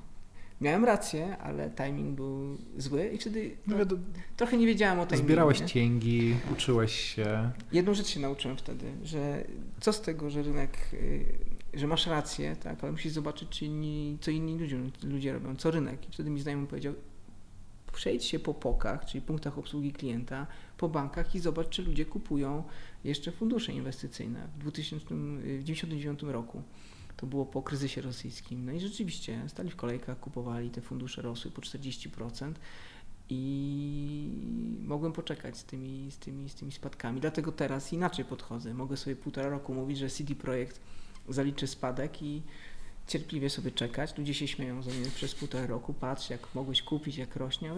Ja czekam na moment D-Day, czyli debiut Cyberpunka. No i w ciągu 6 dni to, co oni robili w ciągu półtorej roku, zgarnąłem na shortach, nie? Z 418 zł na 250 na żywo. To jak to, bo to ty, ty to ty w, w tym momencie, poza tym, że można mówić, że jakiś tam krypto startup e, w cudzysłowie e, planujesz, no to jednak ty już dawno tę działalność gospodarczą, taką typową, klasyczną zawiesiłeś na kołku, ale jednak przez większość życia łączyłeś jedno z drugim. Tak. Dało się to łączyć, czy jednak były takie po prostu okresy, kiedy twoja spekulancka dusza była tam zepchnięta gdzieś do, do piwnicy i jednak spełniałeś się jako Nie, przedsiębiorca? Cały czas spekulowałem, dobrze zarobiłem w 2007 roku na tych, tych, tych wzrostach, na spadkach też, ale jednak y, ja mam za dużo ADHD na rynku, jak od wtedy miałem. Teraz to rozumiem, że dobrze, dobrze było, że coś robiłem innego, bo jeśli bym cały czas spekulował, to to jest uzależnienie jednak mimo wszystko. Jeśli y, codziennie patrzysz na rynek, możesz łatwo wpaść w hazard. Jest bardzo cienka granica na rynku pomiędzy hazardem a inwestycjami. I to, co nawet teraz. Gdzie się zaczyna? Gdzie się, gdzie się, gdzie się kończą chciwości. inwestycje, Jeśli zaczyna jesteś hazard? chciwy i chcesz za inwestycje na rynku kupić sobie mieszkanie, ale przed tym, jak zarobisz, planować mm, y, jakieś, nie wiem, może spłatę długów albo wbudowanie czegoś, no to, to, to rynek ci zabierze te pieniądze, nie? Ja w tej chwili nie myślę o pieniądzach na rynku, tylko o tym, czy dobrze przewidziałem daną sytuację, czy nie. Dobrze rozegrałem. Pieniądze same przyjdą, nie? W jakiś tam No kształcie. tak, to już ty jesteś generalnie właśnie, to jakiś taki rodzaj gry intelektualnej przeprowadzasz, taki, gdzie ten jesteś taki trochę contrarian do, do opinii publicznej z, z charakteru. Są tacy ludzie, którzy po prostu lubią, lu, lubią co do zasady płynąć to, pod prąd. spełnia, to, to jakby cię spełnia w jakiś sposób i powoduje dużo przyjemności, kiedy nagle staniesz na środku tłumu i powiesz nie, będzie spadać, ja mam rację. Nie? I oczywiście, jeśli robisz to cały czas, to zazwyczaj będziesz na głupka, bo ten tłum ma rację, ale w tym odpowiednim momencie yy, jest duża satysfakcja, kiedy to, ta przyszłość, którą antycypowałeś, nie dość, że się sprawdziła, to na końcu y, mogłeś na tym zarobić, a zrobić jakąś akcję typu, o, jak mi poznałeś tą akcję charytatywną, nie? gdzie zapowiedziałem trade, powiedziałem, że 5% wypłacę na cele charytatywne i. Tak, no to pewnie jeden z, to był taki, wiesz, typowy clickbait, zarobił, typowo, że zarobił 24 godziny, nie? The overnight success, po 20 latach tradowania chłop 20 lat zbierał doświadczenie, a teraz napiszą potem na Onecie, że zrobił to w 24 Ale, wiesz, godziny. taki cel nie, nie był, to, to był cel do mojej społeczności, bo jakby ostro cisnąłem tych szkoleniowców, no bo słuchaj, chłop wychodzi, mówi, że jest specem od inwestowania i za 500 zł nauczycie jak inwestować. No, mi by się nie chciało ruszyć no dupy, tak. żeby ludzi szkolić. To jakbyś ty teraz powiedział. Ja dlatego dotąd, ja już za dwa lata... nie zrobisz bym... kursu o robieniu ze, właśnie, szwalni? Właśnie za, za, dwa lata już bym chciał tak sobie zrobić w końcu ten podręcznik o e-commerce. No, nie mam po prostu na to czasu. Jestem zajęty robieniem e-commerce'u. No, ale nawet jakbyś to zrobił, to zrobiłbyś to dla fanu, nie? Zrobiłbym to dla fanu, pewnie pieniądze, które bym z tego zarobił, poświęciłbym na aspekt mojej działalności, bądź to właśnie edukacyjnej, bądź bym to wrzucał na rynek. Hmm. Natomiast samo z siebie. Ja, ja napisałem jedną książkę. Jestem autorem, już mogę mówić o sobie pisarzem. A ja też napisałem jedną książkę. Powieść. Jeszcze, no jeszcze ten hajek. Ale, ale moją przeczytasz szybciej. Dużo. Dużo. Nawet nie, zdąży, nawet nie zdążyłbym w ramach jednego posiedzenia na kiblu. Ja myślę, że y, nie zdążyłbym twoją otworzyć, a już byś moją przeczytał.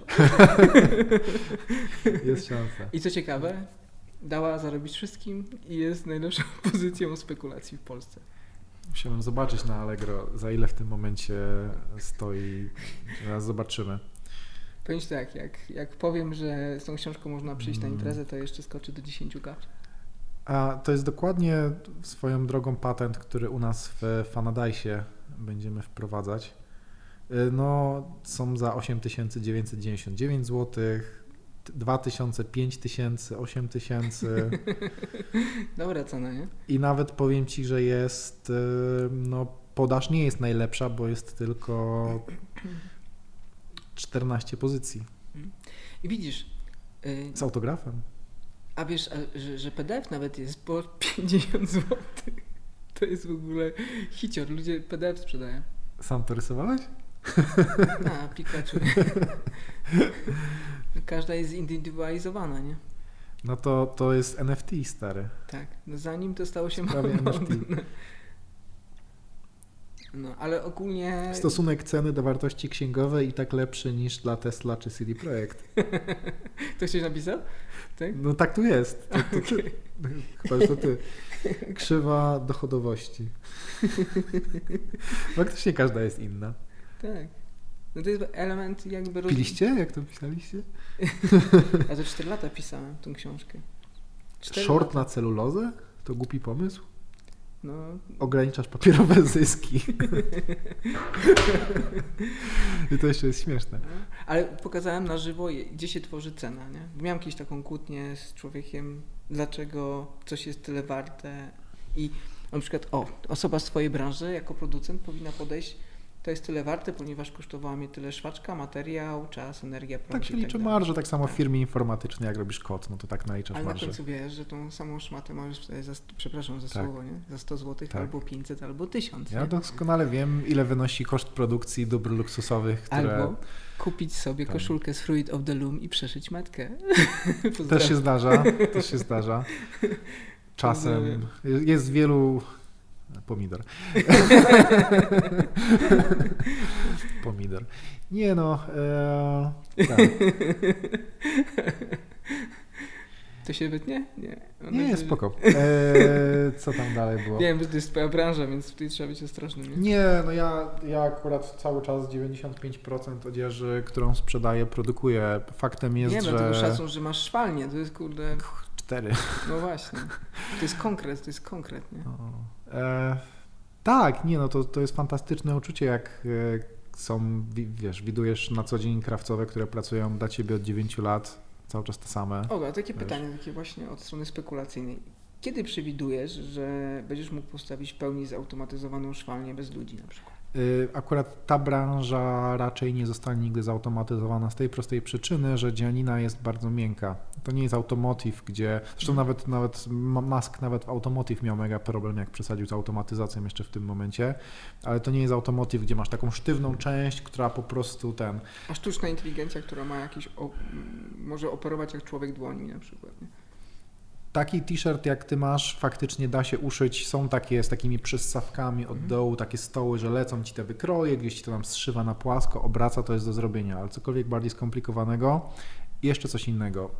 E, sama amortyzacja takiej linii produkcyjnej ze względu na konieczność zastosowania tak naprawdę protezy rąk, mhm. czyli bardzo już doskonałej technicznie automatyzacji, Pewnie taka sama maszyna mogłaby wykonywać operacje na, na otwartym sercu i jednocześnie szyć koszulkę, więc e, koszt, koszt stworzenia tego typu mechanizmu i jego utrzymania byłby bardzo wysoki, a pamiętajmy, że ciągle żyjemy w świecie, gdzie rozwarstwienie dochodowe mhm. między krajami jest olbrzymie więc ta koszulka, którą masz na sobie, realnie kosztuje w produkcji te 5 zł w całości.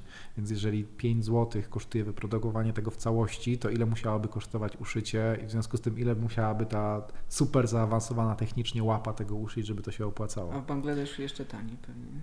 Ja właśnie powiedziałem o Bangladeszu, A, nie, okay. bo w Polsce uszycie takiej koszulki to już by kosztowało z, tam z 16 zł, 17. Różnice są bardzo duże, wynikające zarówno, generalnie z kosztów pracy po prostu. A może po prostu szukamy tam, gdzie nie trzeba, tak jak wiesz, y, natura nie wymyśliła koła, nie? ale jednak korzystamy do przemieszczania. Norma jakbyśmy opierali się na braniu przykładu z natury, to byśmy raczej starali się zbudować samochód na nogach, ale jednak y, nie ma to sensu. A wiesz, to na przykład jest w rozwoju sztucznego serca. Zawsze próbowano jakby skopiować y, serce albo ewentualnie... A potem się okazało, że kształt nie musi być kształtem serca. Dokładnie pewnie. i zwykła pompa, która jest brana z jakichś tam elementów produkcyjnych w zupełności zastępuje i po prostu tylko pompuje krew, nie? No. Mówisz, taka pom, pompa, pompa przepływ, taka przepływowa, nie? Nie wiem dokładnie, gdzieś, gdzieś czytam ciekawy artykuł właśnie, że byli zdziwieni, że to nawet jest bardziej wydajne niż y, serce, że kopiowanie po prostu sztucznego serca, nie? że serce jest po prostu nie, natura w bardzo nieefektywny sposób je wymyśliła. Nie? Rafał Zaorski, specjalista od serc. Nie, to, wiesz, ludzkich serc. Interesujesz się rozwojem nauki, więc zastanawiasz się, czy ta mm. rzeczywistość, którą postrzegasz, czasami nie jest zaburzona. Nie? Jeśli, jeśli byś na przykład czytał. To, to już jest bardziej technika niż nauka, ale... Ale wiesz tak. co, do takiego myślenia można y, się wyćwiczyć w bardzo prosty sposób. Znamy jak historia się rozwinęła. Możesz sobie przeczytać gazety z 39 roku, 40, 41, 42, tak.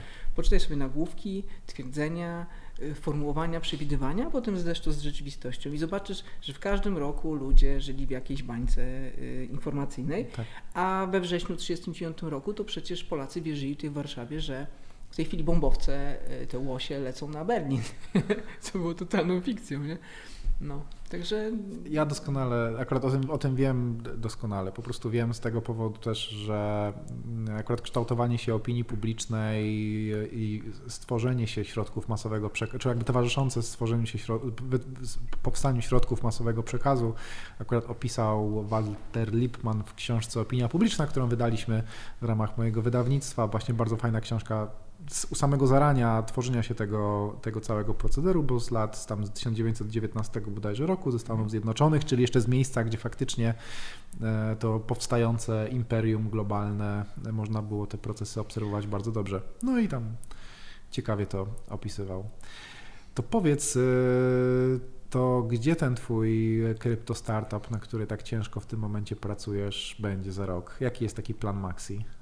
Mm Mamy trzy drogi rozwoju i zespół i government tego projektu jeszcze się nie zdecydował, który wybrać. W zależności od tego, jak e, zareagują władze i regulatorzy, e, albo będziemy w darknecie, czyli bez siedziby, działający, działająca aplikacja, protokół e, i spełniająca jakąś potrzebę.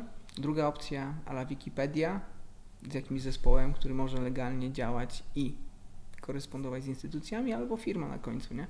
Ale myślę, że będzie jedna z tych pierwszych dwóch, dwóch opcji. Szczególnie o, Nie, no to dobre pytanie. Za rok? No to strasznie formalnie, nie? A co będzie, co będzie Myślę, że produktowo? C- myślę, że CNBC poda, że wyciekł nas informacji na temat y, zdjęć fabryki Tesla w Chinach, albo że tajne dane, kurde, nie mogę być Pentagonu, ale jak, jakiejś, nie wiem, spółki giełdowej.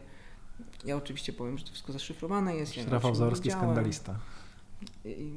Zawsze Ale to ty mogę- będziesz tworzył social media, czy będziesz tworzył raczej jakiś taki właśnie Reutersowo-Bloombergowy dystrybutor on, on, informacji? OnlyFans dla informacji giełdowych.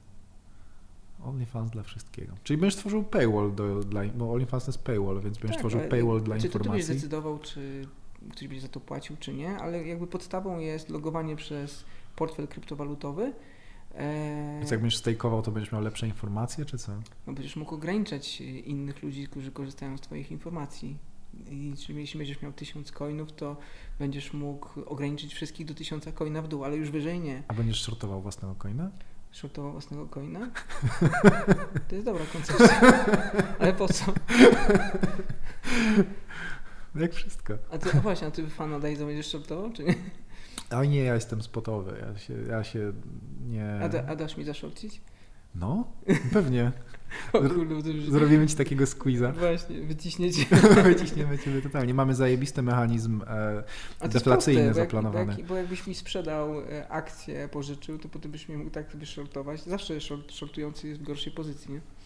No. Chyba, że mam więcej kasy, to jest...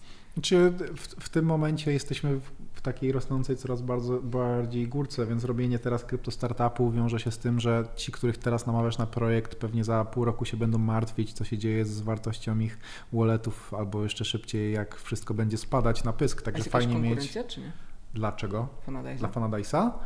Czy my robimy, my robimy co? No NFT dla, robimy najpierw e, konkurencję dla OnlyFansa, ale bez VAT e, OnlyFansa, czyli my robimy paywall, nawet to jest źle ujęte, my po prostu robimy paywall social mediowy, który umożliwi twórcom e, dystrybuowanie unikalnych treści na ich własnych stronkach pod ich własnymi domenami za tym paywallem. No i teraz robimy totalną de- decentralizację social mediów i własności kontentu w social mediach, czyli jeżeli ty będziesz subskrybował jakiegoś twórcę, Mhm. To ty e, za to, że płacisz pieniądze za te subskrypcje, będziesz dostawał w formie NFT e, tytuł do części kontentu, który ten twórca wypuszcza. Czyli jeżeli będziesz e, tam, w zależności od poziomu subskrypcji, też w zależności od tego, czy subskrybujesz tokenem, czy nie, będziesz miał co miesiąc szansę, prawdopodobieństwo wylosowania e, NFT-sów do kontentu o różnych stopniach rzadkości.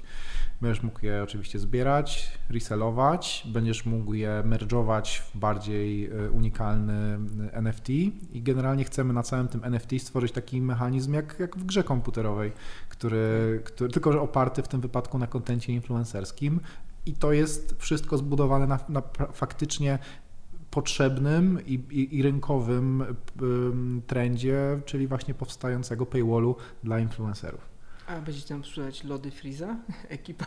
Y, Też, też, też, też w tę stronę, no takie, że- tylko to jest, wiesz, to, to jest oczywiście żart, który nawiązuje do tego, że lody Freeza gdzieś tam na jakichś aukcjach na Allegro lokalnie wyjebało do tak. jakichś kosmicznych cen, wiadomo, że nikt tyle nie zapłaci. E, że, to- że to tylko zabawa. Lody Freeza. Freeze. Że freeze, Tak, zimne, zamrożone. W sumie mogliby stworzyć nawet swoją markę, nie? No ale oni mają, przecież wchodzą na giełdę, nie? Więc yy, nawet mam zakład z Bartkiem w tej sprawie, bo Bartek stwierdził, że nigdy w życiu nikt tego nie kupi, a ja mówiłem, że, że cap 100 milionów to szybko będzie i, i, i minimum. I a propos shortowania.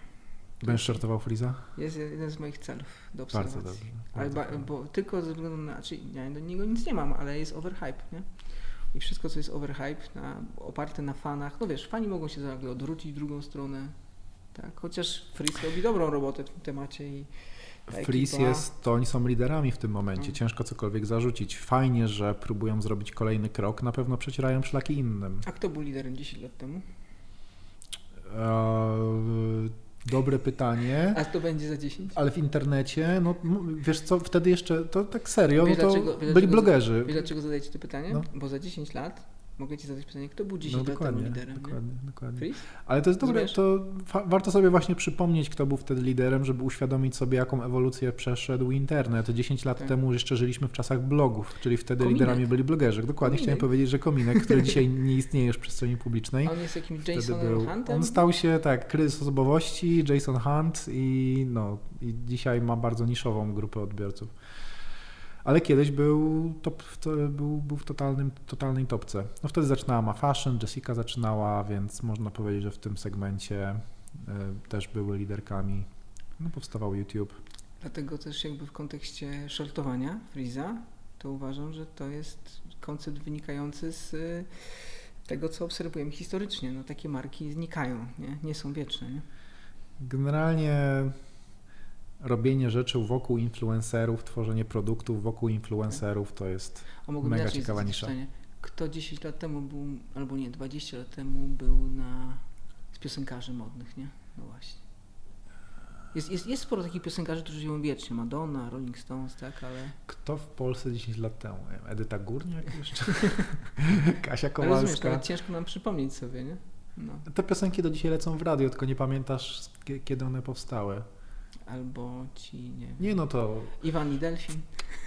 mogło być. Inflacja, inflacja muzyki jest bardzo... Znaczy, no wiadomo, no wszędzie, wszędzie jest... Akurat content influencerski jest dla Dobra, ciebie, dla, a- dla a- ciebie A ciekawy. co będzie sprzedawała ekipa za 10 lat, jak już nie będą taki, w takim wieku jak my na przykład, nie?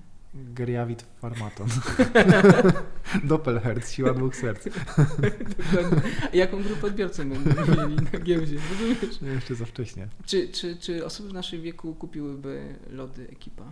Dla Ciebie to jest mega cie- ciekawy temat właśnie, bo on będzie kolejnym przykładem na, na jakby y, dowiedzenie tej tezy, że wartość tworzy się w momencie, w którym tę wartość czemuś nadajesz, a nie w którym ona obiektywnie występuje ze względu na przykład na wyliczenie marży po nałożonej na pracę.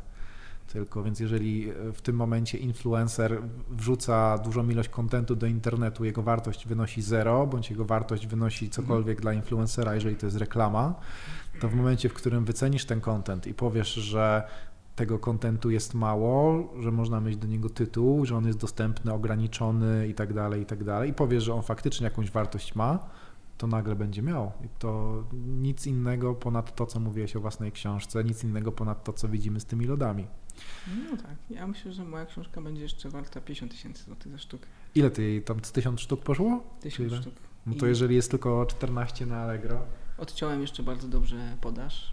Jest naprawdę. Skupi, skupowałeś, tak? E, Nie, nie, podcinałem po, mechanizm odcięcia podaży, czyli przede wszystkim indywidualizowanie każdej książki, cena, druga rzecz. A one były, ale one nie były indywidualne, ale one nie były Każda ma swój indywidualizowane. numer, każda ma indywidualny postęp. No, na przykład. To jest, to jest zajebiste, bo przecież te- tę książkę, jakby cały ten podpis i ten numerek, można było z tego wymintować NFT-sa, dać tam tysiąc kopii, to by i każda mogłaby mieć inny tam podpis i to by funkcjonowało na tej każda samej zasadzie. inny kod paskowy. Tysiąc kopii z innym ma tym, paskowy i numer.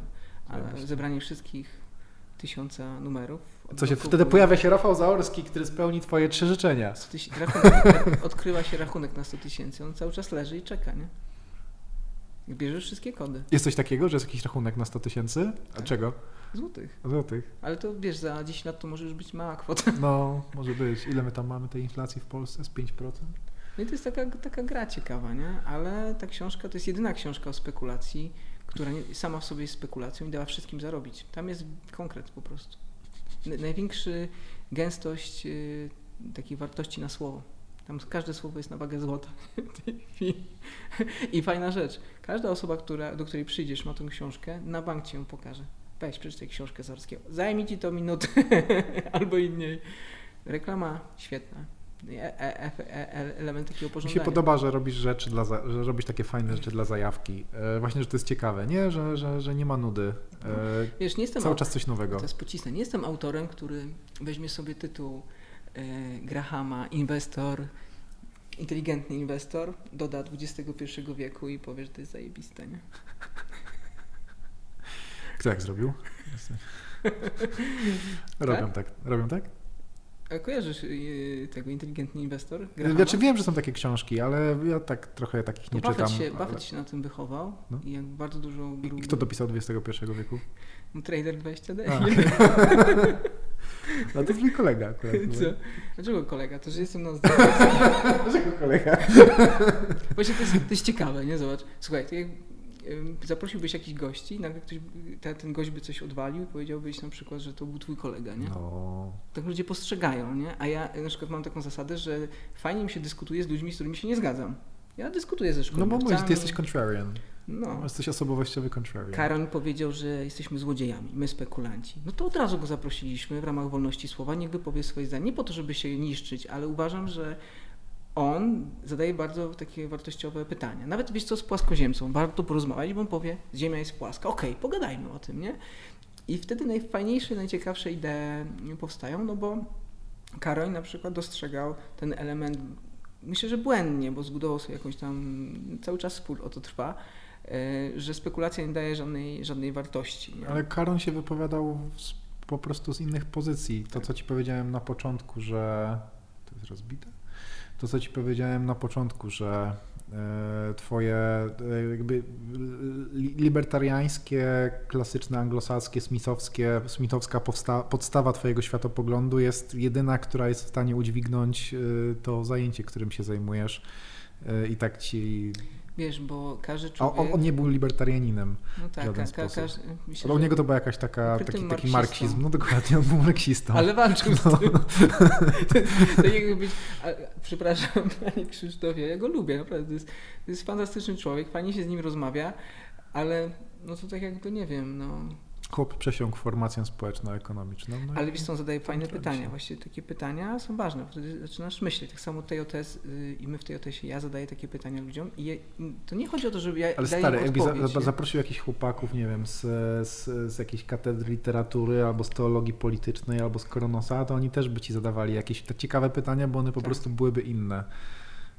Był tam- to był po prostu Był, wariat. by, ale był na tej debacie Bożydar, pan Bożydar już zapomniałem, no z Instytutu Smitha i też bardzo fajnie to poprowadził. Nie? I, I tak jak mówię, że zależności od światopoglądu, bo ten światopogląd po, określa nam, e, każdy z nas w głębi duszy chce być dobrym człowiekiem, więc budujemy sobie światopogląd i uważamy, że on jest etyczny. Nawet uważam, że złodziej, który siedzi w więzieniu za to, że kogoś okradł, nawet zabił, nie wiem, to, to też zbuduje sobie taki światopogląd, że on nic złego nie zrobił, nie?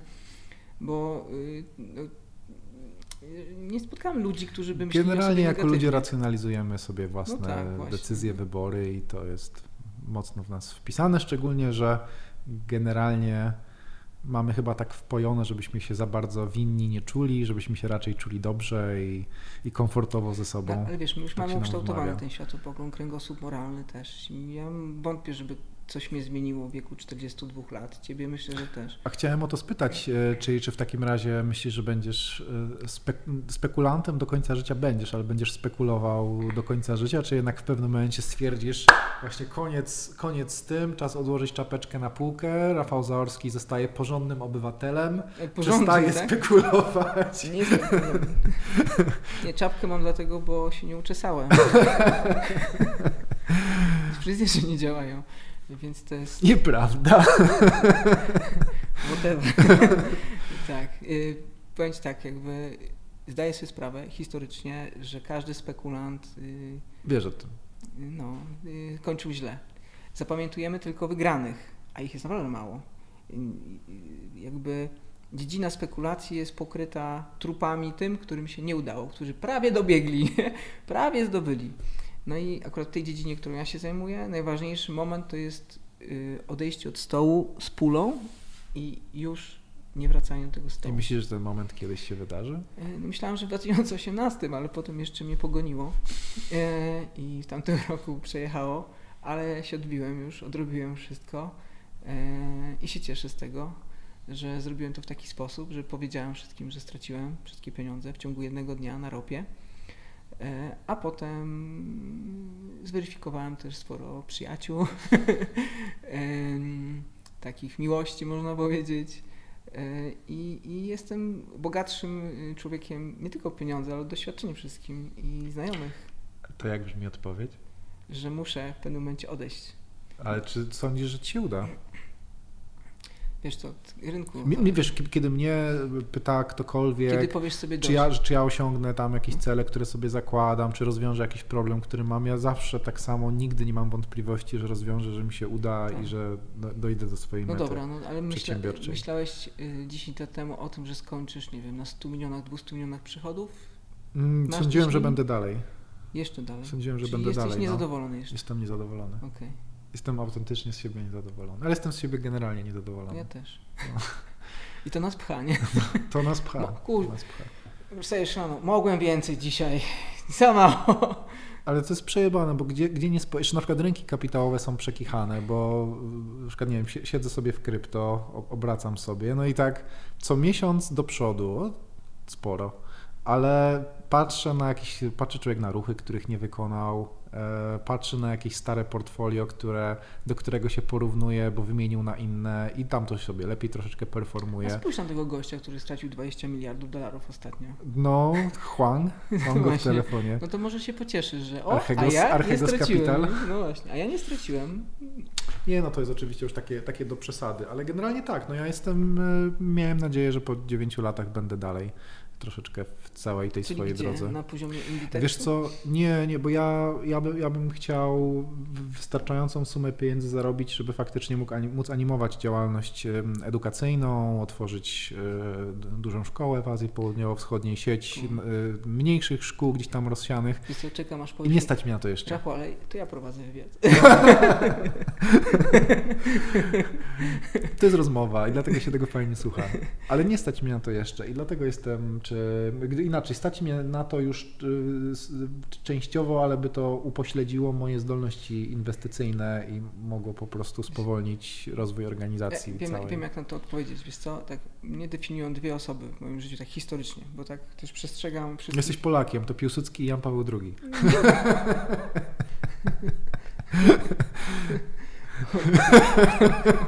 O kurczę, zajechałeś. To, to cztery.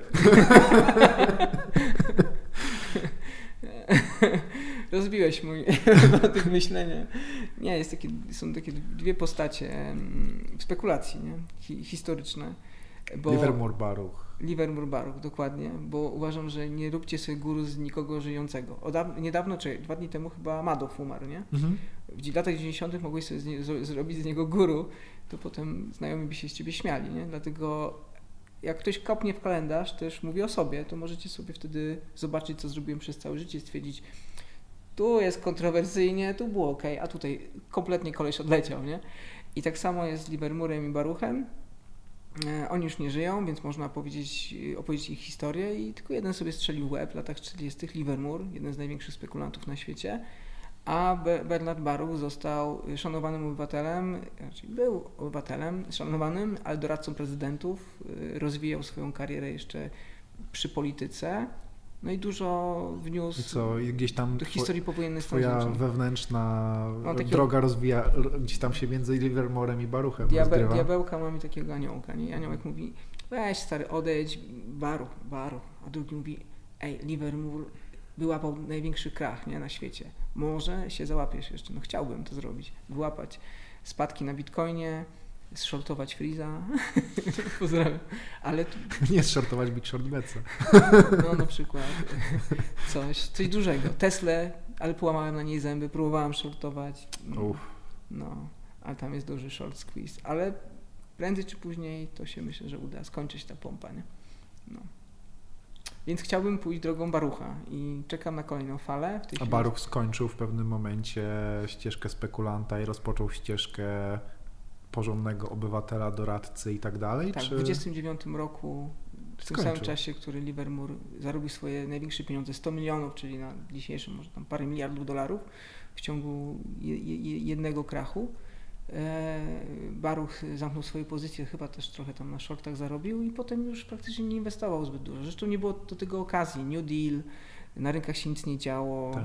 nie można było tymi rynkami manipulować, a jednak i Baruch i Livermore to byli manipulanci, oni tworzyli też często rynek nie? E, na akcje. Ja też. Lubię, zatem- lubię tę grę.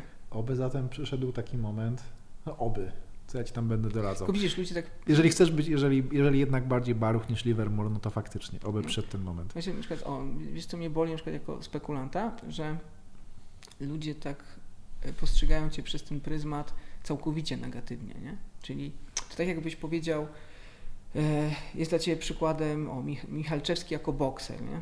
Ileś tam walk stoczonych wygrał, ale czy to znaczy, że on każdego człowieka na ulicy zaczepia i go bije, nie? Albo nie wiem, jest osobą niemoralną totalnie, nie? Mo- Można się tam czepiać do jego życia, ale chodzi o to, że jestem bokserem, czyli spekulantem na rynku. Jak wejdziesz ze mną na jakiś, jakąś spółkę, będziesz pompował Freeza, a ja będę chciał go shortować w pewnym momencie. To cię zjem. No właśnie, to, to ja, ja, ja nie będę chciał ci oddać swoich pieniędzy, a ty nie będziesz chciał mi oddać swoich. No, będziemy tam walczyć, nie? Ale po tym wszystkim ja jestem wychowany w kulturze takiej walki fair play.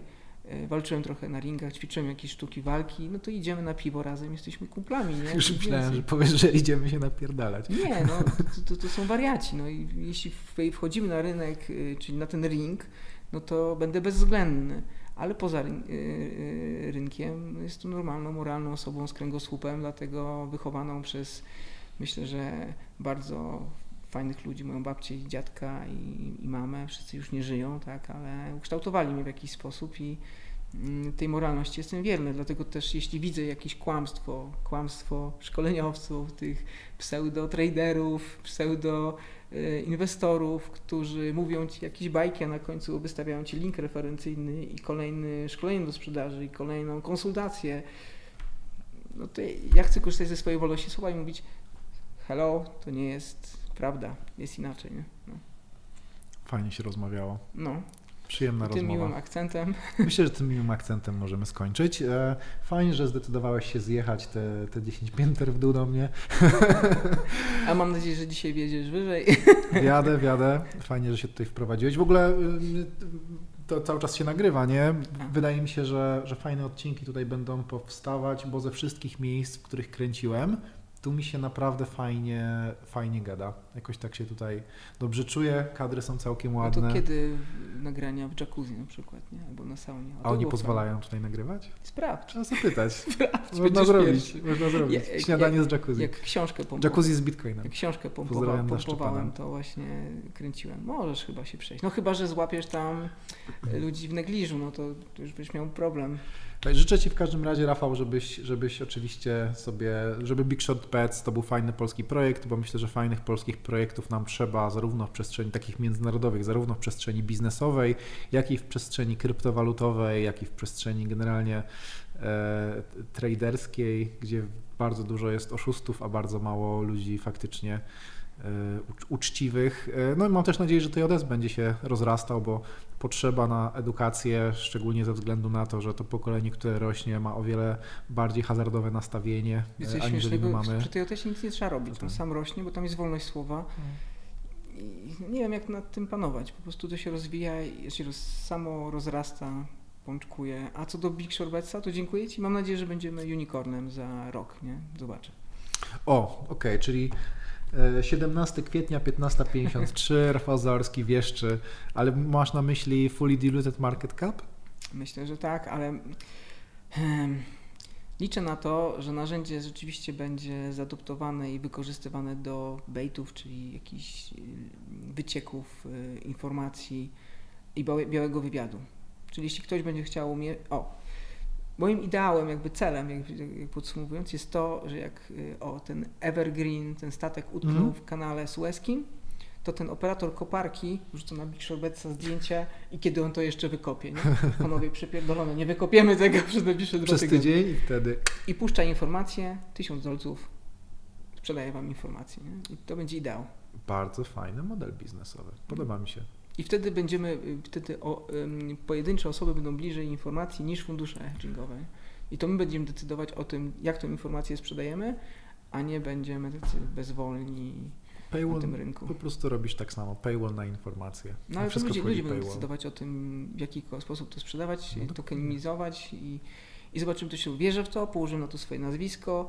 Jest bardzo duży zespół przy tym, jest pełna otwartość, transparentność, mamy co tydzień No. spotkania, kod jest widoczny, więc Krypto jest ciekawe. Ja też jakby kładąc swoje nazwisko pierwszy raz na projekcie krypto czuję taką trochę niepewność, ale, Jak my to robimy, że się żegnamy, a dalej Let's gadamy? go. Pewnie, jak, tak zawsze tak jest, jak się wyłącza, wyłącza, kamery, to się gada jeszcze dalej. Tak? A już wyłączone są? Nie, nie Okej, cały czas są włączone. Jeszcze nie, jeszcze nie mów niczego, czego nie powinieneś, ale dobra. Nie, wszystko, wszystko, co mam do powiedzenia, to zawsze mówię szczerze, nie? Fajnie, że wpadłeś. Kończymy. Dziękuję wszystkim serdecznie. To był pierwszy odcinek drugiego sezonu mojego podcastu. I do zobaczenia w kolejnym odcinku. Ja również dziękuję za zaproszenie. Może za rok się zobaczymy. Może tak, a może nie. Trzymajcie się. Cześć.